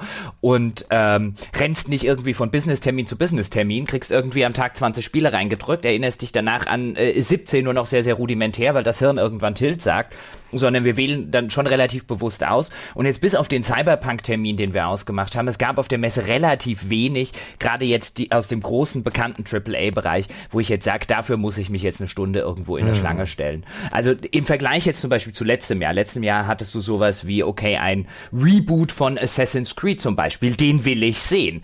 Den will ich in irgendeiner, den will ich anspielen. Jetzt hast du halt Assassin's Creed Odyssey. Ich sage jetzt nicht mal, dass das schlecht wird oder dass es uninteressant ist, aber mich da jetzt irgendwie eine Stunde in eine Schlange zu stellen, spielen, um danach einen Reskin ähm, von, von äh, Origin zu spielen. Nö, da kann ich bis zum Release warten. Letztes Jahr gab es zum Beispiel so einen Detroit, okay, das neue David Cage-Spiel, das will ich mir jetzt das will ich mir jetzt mal angucken. Es gab Gefühl letztes und auch vorletztes Jahr viel mehr Sachen, wo mich jetzt wirklich interessiert hat, okay, wie wird das? Oder als auch zum Beispiel das, äh, das Mordor, was wir letztes Jahr angespielt haben, wo ich dann gedacht, okay, was machen sie denn mit der Lizenz? Und dieses Mal war echt viel dabei, wo ich jetzt sage, muss ich mich dafür eine Schlange stellen? Offen gestanden nicht. Mhm. Zumal die Schlangen, auch das ist so eine Lehre, die man daraus ziehen kann, vielleicht sollten wir nächstes Jahr tatsächlich zwei Tage dort bleiben, die Schlangen gefühlt als auch am Fachbesuchertag immer und immer länger werden, weil klar, sie lassen auch immer und immer mehr Leute rein. Der Fachbesuchertag ist eigentlich gar nicht mehr nur ein Fachbesuchertag, sondern da ist auch schon recht viel Publikum drin, natürlich nicht so viel wie da. Und wo ich mich auch immer wieder frage, wieso haben die nur so wenige Anspielstationen? Du hast ein gewaltiges Messegelände. Köln ist nun wirklich nicht klein. Ähm, du hast ein riesiges Messegelände. Äh, du hast sehr, sehr viele Möglichkeiten. Und dann zum Beispiel bei Rage 2, die haben 18 Anspielstationen.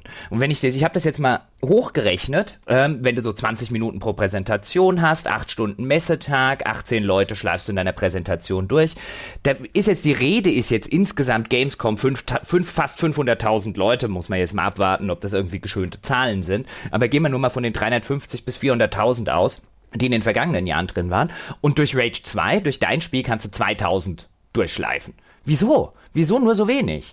Also reicht da der Platz auf der Messe nicht, weil es zu viele Aussteller gibt? Äh, will man nicht irgendwie so viele Anspielstationen aufbauen wegen, ich habe keine Ahnung. Aber ich finde es immer wieder relativ absurd, selbst schon am Fachbesuchertagen, ähm, wie lange da teilweise die Schlangen sind. Ähm, wir haben uns da mal ganz kurz überlegt, äh, falls sich das zum Beispiel jemand fragt, Fallout 76, da gab es nur eine Präsentation, also da gab es nichts Anspielbares ähm, auf der Gamescom. Aber auch da war schon irgendwie, okay, Stunde jetzt für eine Präsentationsschlange, stimmt das am Fachbesuchertag warum die das so machen, dass jetzt an den, an den wirklichen Besuchertagen, gerade bei den großen Spielen, du dir vielleicht zwei oder maximal drei am Tag angucken kannst, die Rest der Zeit irgendwo in Schlangen rumstehst. Warum? Da muss doch was, es muss doch besser gehen, oder? Bin ich dazu, bin ich dazu anspruchsvoll? Ich glaube, die Anspielstationen sind der limitierende Faktor.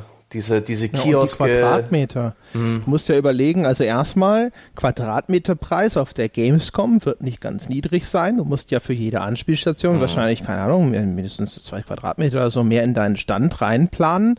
Und dann muss in der Halle noch genug Platz frei sein, dass du so einen großen Stand da reinbauen kannst. Strom vielleicht auch. Vielleicht müssen bei gewissen Spielen wegen der USK, die dürfen die Monitore nicht sichtbar sein, da ist der Stand umständlicher.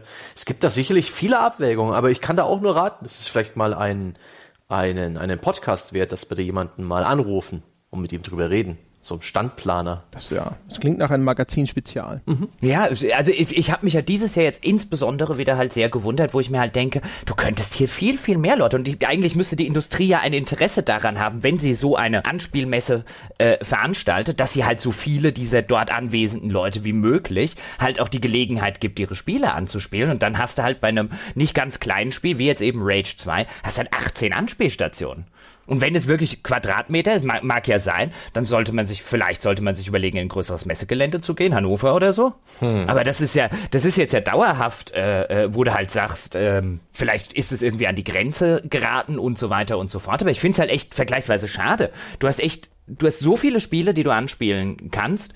Ähm, es sind so viele Leute unterwegs und ähm, ein nicht erheblicher Teil verbringt tatsächlich die Messe dann damit, für zwei Spiele einen Tag lang Schlange zu stehen. Ich finde es halt so schade. Solange dein Spiel bei denen ist, für die sie anstehen. Außerdem können die Leute ja einfach vier Tage hintereinander kommen und dann können sie schon acht Spiele sehen. Ja, aber acht Spiele an vier Tagen, wenn sie doch, wenn sie doch 28 sehen könnten. Also ich verstehe, also ich habe jetzt das erste Mal so richtig drüber nachgedacht, weil halt, wie gesagt, die Schlangen jetzt auch schon am Fachbesuchertag und überhaupt das äh, äh, die, die, die Masse an Leuten, die sich da am Fachbesuchertag schon durch die, durch die öffentlichen Messehallen, also jetzt nicht im Fachbesucherbereich, sondern wirklich in den öffentlichen Hallen äh, tummelt, ist jetzt echt schon gewaltig. Und ich mir gedacht habe, das geht doch besser. Ihr müsstet doch ein Interesse dran haben. Ja, wie gesagt, also es wird halt, Kosten wird halt irgendwann der limitierende Faktor sein. Ne? Also selbst wenn du das Ding nach Hannover umziehst, hoffentlich nicht, war einmal auf der Messe Hannover, ich fand es furchtbar, ja, aber äh, selbst wenn du das machen würdest, äh, es kann sich halt wahrscheinlich jetzt nicht jeder äh, erlauben, einfach mal 100 Stationen dahin zu packen, auch nicht für jeden Titel. Also jetzt keine Ahnung, wenn jetzt weiß ich nicht, wie die interne Kalkulation bei einem Bethesda aussieht für ein Spiel, das dann auch vielleicht erst jetzt irgendwann 2019 rauskommt zu sagen, wir geben auch das Geld aus, das nötig ist, für einen Stand, in dem 100 Anspielstationen stehen können. Ne? Abgesehen davon, wenn auf so einer Messe wie der Gamescom, wenn jetzt quasi alle, alle Menschen auf diesem, äh, in der Bundesrepublik quasi auf einmal auf die Idee kommen, sie müssen sich Rechnersysteme leihen oder Konsolensysteme leihen und so. Wir wissen schon, dass das bei sowas wie Sony und Microsoft dazu führt, dass die nicht den Bedarf decken können, um diese Dev-Kits als Anspielstation zur Verfügung zu stellen, in der Menge, wie es angefragt wird.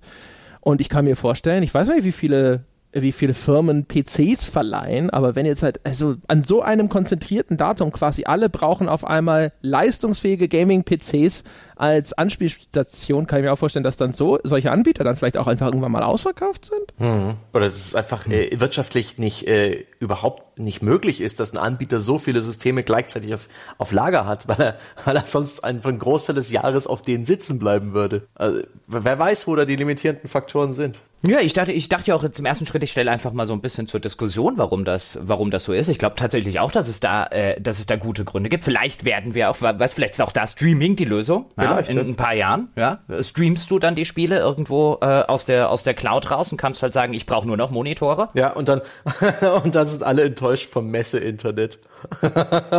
ich wollte gerade sagen, angesichts von Messe-Internet, insbesondere in Deutschland, ist es mit Streaming vielleicht doch noch, äh, äh, ist doch noch Neuland, ja. ja. um hier gewisse Politiker zu zitieren. Was ich übrigens echt nicht verstehe und ist ja, äh, was sie aber nicht einrichten, ist halt eine reine, ich möchte zuschauen. Area. Also sie mhm. könnten ja easy peasy sagen, es gibt halt drei PCs oder so und das, was dort gespielt wird von den anderen Besuchern, das streamen wir in so, eine, äh, in so einen eigenen Bereich, ähm, wo du einfach nur zuschauen kannst. Ja, bei den meisten Spielen müsste das auch irgendwie abgeschirmt werden, weil äh, USK, ne, USK 16 und 18 und so, das darf dann nicht frei einsehbar sein. 18 brauchst du, glaube ich, sogar eine Zutrittskontrolle. Aber dann hättest du halt zumindest sowas, wo die Leute einfach mal schnell rein und einfach nur zusehen können. Aber das ist doch, das ist doch, das ist doch, jetzt mal ganz im Ernst, aber das ist, ist das tatsächlich so.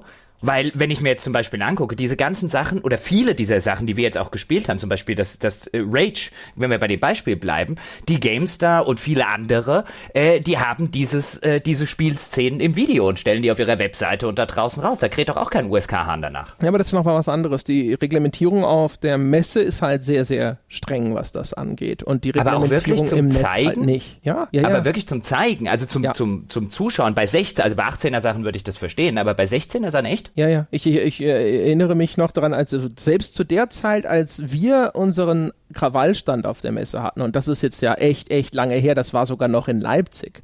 Und selbst da, da musste halt immer vorher geguckt werden, diese Trailer musst du vor der, bei der USK einreichen, was du da zum Beispiel zeigst. Wenn du einen Trailer zeigst, muss der von der USK für eine bestimmte Altersgruppe freigegeben werden. Und wenn der dann halt nicht die entsprechende Freigabe kriegt, darf der halt zum Beispiel nicht in einem öffentlich ein und frei einsehbaren Bereich laufen.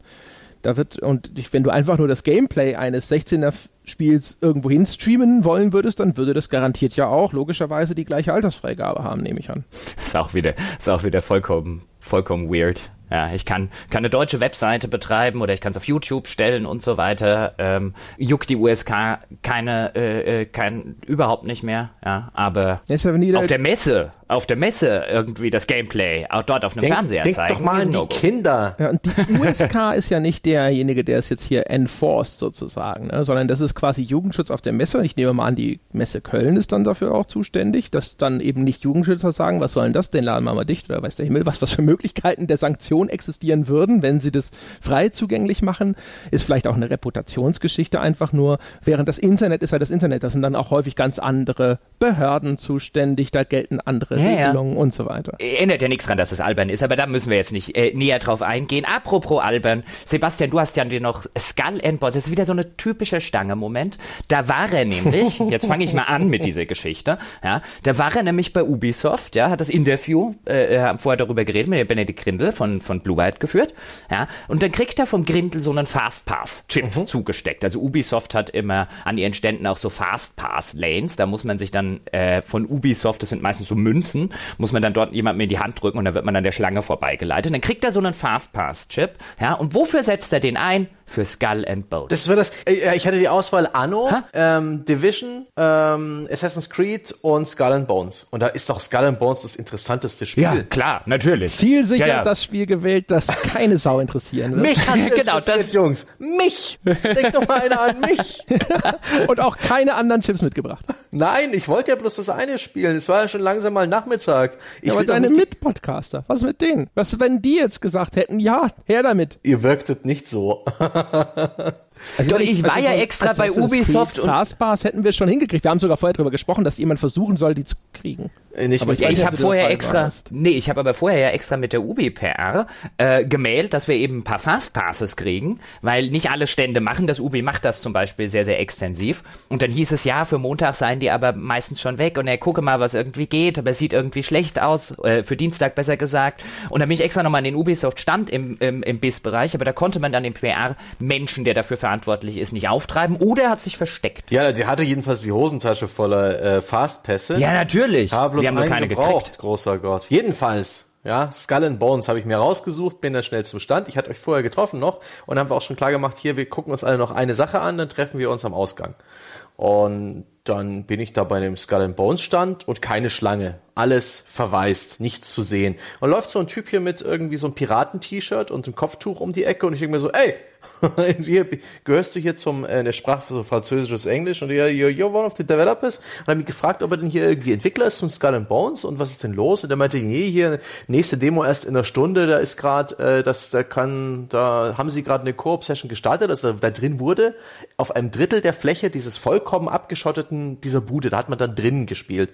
Da war so eine Zehnerrunde am Laufen, ich weiß auch nicht, ob das gerade irgendwie Gamescom-Jury war, aber so, aber da hatte das Publikum gerade nichts zu suchen und ich gesagt, ach schade, ähm, woher bist du denn? Äh, Ubisoft Singapur und da meinte er, ja, ja. Und ach krass, ist denn hier der Arnaud noch da, der Creative Director von äh, Black Flag? Ich habe mich ja damals besucht. Und habe ich dann, habe ich dann äh, ein bisschen so ein paar, ein bisschen Name-Dropping betrieben um, und er hat dann auch angebissen und gesagt, ja, hm, wenn es dich schon interessiert, Moment. Und ist er dann reingegangen und hat mich dann da reingeholt und da haben sie das Spiel schon mal gestartet und ist, da habe ich noch einen Entwickler kennengelernt, das waren beides eher so im, im Programmieren, im technischen Bereich. Einer war Koordinator für, äh, für technische Entwickler und Design. Der hat sozusagen zwischen den Programmierern und den äh, Designern vermittelt. Der eine hat sich was gewünscht, äh, was er implementieren will. Der Pro Programmierer hat gesagt, warum es nicht geht und er war die Abteilung dazwischen. Der andere war ähm, äh, wirklich Programmierer von diesem Spiel. Die waren exakt nicht PR geschult. Die haben mir einfach wunderbar Sachen erzählt. Zum Schluss hatte ich insgesamt drei Ubisoft-Jungs von dem Team ringsrum. Einer von denen ist rausgerannt und hat schnell noch irgendwie, hier kommt Leute, wir müssen eine 10-Mann-Koop-Session zusammenbekommen, hat noch irgendwelche Leute organisiert, dann haben wir die PCs angeschmissen und gespielt. Und das hat so Spaß gemacht, einfach nur ohne PR-Bullshit, ohne so ein sechsminütiges äh, Erklärungsvideo, was das Spiel hochjubelt, dieses Spiel auszuprobieren. Und äh, spielerisch ist es eigentlich das, was ich erwartet habe. Es ist eine Evolution des ähm, Segel-Gameplays aus Assassin's Creed Black Flag oder Rogue hatte das auch ähm, ich weiß gar nicht in den, in den neuen, ob da irgendwie Segeln drin ist. Jedenfalls, man steuert das Schiff. Man steuert nicht eine Person, wie bei, Ska, äh, bei diesem, wie hieß das, Sea of Thieves oder bei Guns of Icarus und anderen dieser Spiele, wo eine Multiplayer-Party sozusagen sich das Schiff teilt und man muss koordinieren, sondern du bist das Schiff. Und das steuert sich eigentlich relativ simpel. Man kann nach links schießen, rechts schießen, von Heck, äh, vom Heck irgendwas rausfallen lassen. Äh, man hat eine Kanone mit, mit so Ketten geschossen nach vorne raus. Man kann die Y-Taste drücken. Dann Kamera schwenkt dann immer hin und her. Dann schwenkt die Kamera auf den Mast zum Ausguck. Da kann man sich dann umschauen, während so ein kleiner Matrose äh, um diesen Ausguck herumläuft und sich da festhält und Wasser spült über die Reling. Alles wird nass. Äh, es ist schön detailreich. Man kann eine Taste drücken und die Mannschaft singt, also singt Chanties, Seemannslieder. Und das Gameplay lief ganz manierlich ab. Keine besonderen Ereignisse, nichts Unerwartetes, äh, eine Spielstruktur, auf die ich jetzt immer noch keine große Lust habe. Das ist eins dieser Game as a Service Spiele. Das kann man nur online spielen. Da ist man auf einer größeren See-Sandbox unterwegs, wo KI und aber auch Spieler unterwegs sind.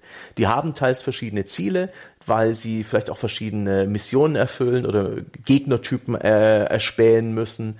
Die kann man aber auch angreifen. Das ist so ein bisschen dieser, ja, was sie auch bei Division äh, versucht haben reinzubringen. Eine Spielweise, die aus äh, Survival-Spielen wie Rust geboren ist. Vertraut man dem, äh, vertraut man einem anderen Spieler oder nicht, wird er einen irgendwann hintergehen und sowas. Aber es ging gut von der Hand und ich hatte ein echt ein inspirierendes Gespräch mit denen, auch über der High-Level-Gameplay, über das Balancing. Er meinte zum Beispiel, dass High-Level-Spieler können mit dem Wind deutlich besser umgehen, zwingen den Gegner zum Kreuzen, ähm, halten ihre Konflikte eher die Distanz ein, während Newbie-Spieler dann doch Boot an Boot nebeneinander stehen und sich mit Kanonen behaken. Und das hatte viele interessante Facetten, das haben wir schön gefachsimpelt, auch so ein bisschen, wie es bei denen äh, im Studio geht. Inzwischen machen sie Ghosts Ghost Recon Online, genau, sie hatten Ghost Recon Online, das ist inzwischen auch eingestellt worden. Das haben sie damals, als sie Black Flag gemacht haben, noch zu 50 Prozent betreut und jetzt sind sie vor allen Dingen auf dem Spiel drauf. Ähm, sieht okay aus. Ich hatte meinen Spaß. Ich äh, würde das ganz gern mit Story unterfüttert als Singleplayer-Spiel spielen. Das, den Gefallen tun sie mir leider nicht. Aber das hat, das war ein perfekter Abschluss für diese Gamescom, weil ich da halt mal echt Glück hatte und eben nicht mit dem Producer geredet habe, mit einem PR-geschulten äh, Profi, sondern mit echten Menschen. und das war einfach toll. Und ich habe praktisch meine persönliche Demo bekommen. Ja, das war's von meiner Seite. Jungs, äh, seid ihr noch wach? Seid ihr eingeschlafen? Nein, nein. Also nicht eingeschlafen, nicht nein zu, äh, zu, zu, zu, zu wach. Ich hätte noch eine. Ich hätte noch, ich, ja, äh, äh, André, ja, äh, während, während André sich mal schnell einen Kaffee holt. Ähm, ich hätte noch eine Sache, denn bei der Cyberpunk-Präsentation hm. wurde ja auch, ähm, wie damals bei der Witcher 3-Präsentation auf der E3, wurde eine Statue verteilt naja, eine relativ mm. große Statue, ja, der weiblichen Hauptcharakterin, wenn man denn eine, wenn man denn eine Frau spielen möchte. Es gibt ja eine Charaktererschaffung, ähm, die auch wirklich CD-Projekt typisch bei solchen Giveaways in wirklich hoher Qualität und so weiter vorhanden ist. Zumindest diese Witcher-Statue gab es danach auch nie irgendwie regulär. Also die war dann wirklich auf die E3 ähm, und die Leute, die sie dort abbekommen haben, limitiert. Die habe ich beim letzten, beim vorletzten Hörertreffen äh, verlost. Und bevor jetzt diese Statue bei mir auch wieder Staub ansammelt, ja, ähm, teilweise sind die ja auch durchaus was wert, die Dinge, aber ich, äh, ich käme sowieso nicht, also das halte ich sowieso für, für völlig verwerflich, die irgendwie zu verticken und ich will sie auch niemandem geben, der sie dann irgendwie bloß weiter vertickt. Deswegen hier folgendes Angebot, schreiben Sie ins Forum, warum unbedingt Sie die Statue haben müssen. Und der, der mir die überzeugendste Begründung liefert, warum er der weltgrößte, keine Ahnung was, Fan ist und deswegen diese Statue mehr als verdient hat. Schreiben Sie es in den Thread, den es zu dieser Folge gibt. Und nee, schreiben Sie es in den eigenen Thread, sonst haben wir nämlich den Thread. Ah, okay, genau. Ich mache einen eigenen Thread. Genau, ich mache einen eigenen Thread dafür auf. Sehr gute Idee, André. Ja, wer mich am meisten überzeugt, ja, persönlich, ja, Teilnahmebedingungen sind, ich entscheide das willkürlich, der bekommt von mir die Statue geschenkt. Ah, herrlich. Jochen, die korrekte englische Metapher ähm, für diesen Plan ist, you just opened a can of worms. ich bin sehr gespannt. Wieso? Ich werde das auch übrigens nachher nicht begründen. Also ich werde dann schreiben, der hat gewonnen. Ja, keine Diskussion dann am Schluss bitte. Der oder die, wer auch immer gewinnt, hat es dann verdient, weil sie mich überzeugt haben, wer die Statue haben will. Okay. Einfach forum.gamespodcast.de. Ich werde vor der Ausstrahlung dieser Folge oder zur Ausstrahlung dieser Folge am Sonntag einen entsprechenden Red eröffnen. Sehr schön. Einsendeschluss? Äh, den formulierst du, den, ganzen äh, den äh, Jochen formulierst du einfach im Thread. Ja, also vielleicht damit wir auf der richtigen Seite sind, sie haben eine Woche Zeit. Ja. Nächsten Sonntag hört's auf. Genau, so. bei Erscheinen der darauffolgenden Sonntagsfolge. Der Vollständigkeit genau. halber, ich hatte auch so ein Ding. Ich habe das allerdings an einen Bekannten von mir verschenkt, direkt, der einen Sohn hatte, der diese Statue, so wurde mir zumindest garantiert, dann auch wirklich auf seinen Tisch oder in sein Regal stellt. Ich habe auch gesagt, ich gebe dir das Ding nur, wenn, ich, wenn die Scheiße nicht auf Ebay landet. ja, und wenn ich die Scheiße übrigens danach auf Ebay sehe, ja, geraten wir aneinander. Ja, das ist harte Worte zum Schluss, ne? So endet Ja, aber das ist, selten. das, das, das hasse ich halt wie die Pest, weißt du, die ganzen Dinger, dann werden die irgendwie für 500 Tacken irgendwie auf Ebay oder so gehandelt, wo ich mir denke, es gibt genug Fans, die würden sich ein Loch ins Bein freuen, wenn sie sich das Ding auf den Schreibtisch die oder 500 äh, Euro dafür bezahlen. Ja, ja, genau, die zahlen sogar 500 Euro für dieses Privileg. Jetzt habe ich sie geschenkt bekommen, ich werde die nicht weiter verticken und meine Damen und Herren, wenn Sie das gewinnen und ich finde raus, dass Sie das weiter vertickt haben, ja, dann will ich meine Statue wieder. Alter, eBay ist bereits voll davon. Da sollte man ja, jetzt natürlich. eigentlich mal hier die Verkäufer alle kontaktieren und bloßstellen, welche in Anführungszeichen Journalisten das denn alles waren. Oh, der, auf sowas hätte ich ja mal größte Lust. Einfach die ganzen Statuen einkaufen und danach eine Liste mit den, äh, wenn das denn Journalisten sind. Also ich meine, es hm. können ja auch irgendwelche Trade Visitors und so weiter gewesen sein, aber wenn da irgendwelche Journalisten den Kram verticken, gehört die links und rechts mit der Dachlatte. So, over and out. ja. Ja, wollen wir noch zwei äh, Worte zur Diskussion um die Bundeswehr verlieren? Ist da noch. Äh oh, ich glaube, da machen wir ein zu großes Fass jetzt nach 2017. Ja. okay. Gott, die hatten Auf. schon immer plumpe Plakate. Also, wenn Sie die, unsere Diskussion äh, zur Bundeswehr und der Werbung, da, wir haben einen Thread dazu im Forum, wenn euch das interessiert, dass wir das diskutieren, könnt ihr es vielleicht in den nächsten Mailback-Thread reinschreiben. Dann können wir das da vielleicht noch abhandeln.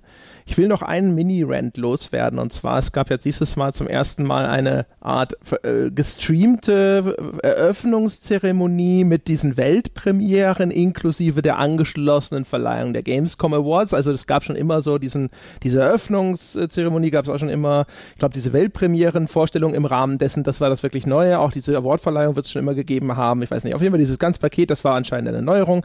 Das habe ich mir angeschaut.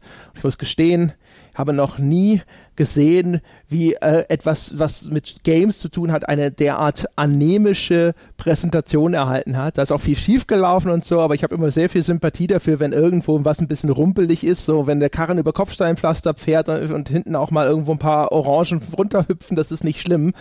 Aber meine Güte, also das war äh, wirklich alles von vorne bis hinten, ehrlich gesagt, relativ tragisch mit anzusehen. Äh, die Awards, die hat der Fabian Sigismund hinterher moderiert. Das war so der einzige Lichtblick, der so ein bisschen Dynamik da reingebracht hat. Aber ansonsten, boah, ich gar nicht an, wüsste nicht, wo ich anfangen sollte zu erzählen, was mir daran alles irgendwo missfallen hat, einschließlich des, des Chats. Äh, hat Jochen auch auf Facebook schon einen Screengrab schon von zu veröffentlicht, der es äh, ebenfalls natürlich dann bei fast jedem Auftritt irgendwelcher weiblichen Laudatoren ebenfalls äh, einem die Tränen in die Augen getrieben hat. Es war eine sehr, sehr eigentümliche Veranstaltung und vielleicht kann man daraus die Lehre ziehen, sobald man eine erhebliche Anzahl politischer Honoratioren zu Gast hat oder sowas, wird eine Veranstaltung automatisch so unerträglich steif, dass man das vielleicht lassen sollte, wenn möglich. ja, du hast dir die, du hast dir die ja wirklich in voller Länge gegeben. Ja, ich dachte, wenn ja. ich, wenn ich hinter, weil ich habe so nach zehn Minuten gedacht, so, boah, das ist ja ich glaube, das werde ich scheiße finden. Dann habe ich mir gedacht, so, jetzt schaust du es dir fairerweise ganz an, bevor du es hinterher für scheiße erklärst. Ja, so habe ich es beim Deutschen Computerspielpreis gemacht. War ein Fehler. Aber gut, ich glaube, zwei Stunden 20 Minuten. Wir nähern uns, ja, mit Riesenschritten nähern wir uns dem Folgenrekord der irgendwie so bei 2 Pound 30 oder so liegt. Den müssen wir ja heute nicht einstellen. Ja, muss nicht unbedingt sein. Ja.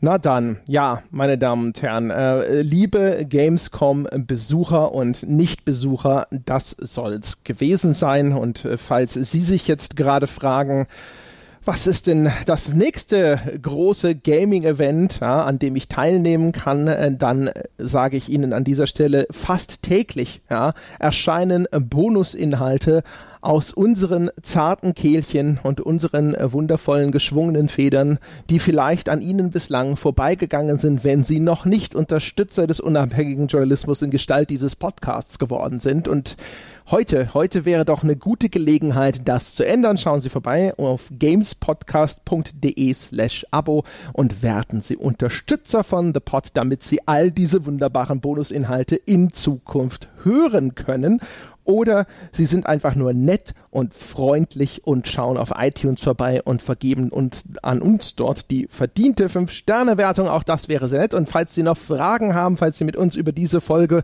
oder über Gott und die Welt diskutieren möchten, dann schauen Sie vorbei unter forum.gamespodcast.de. Nicht umsonst bekannt bei Land und Leuten als das weltbeste Spieleforum. In diesem Sinne, das soll es gewesen sein für diese Woche. Wir hören uns nächste Woche wieder. Bis dahin.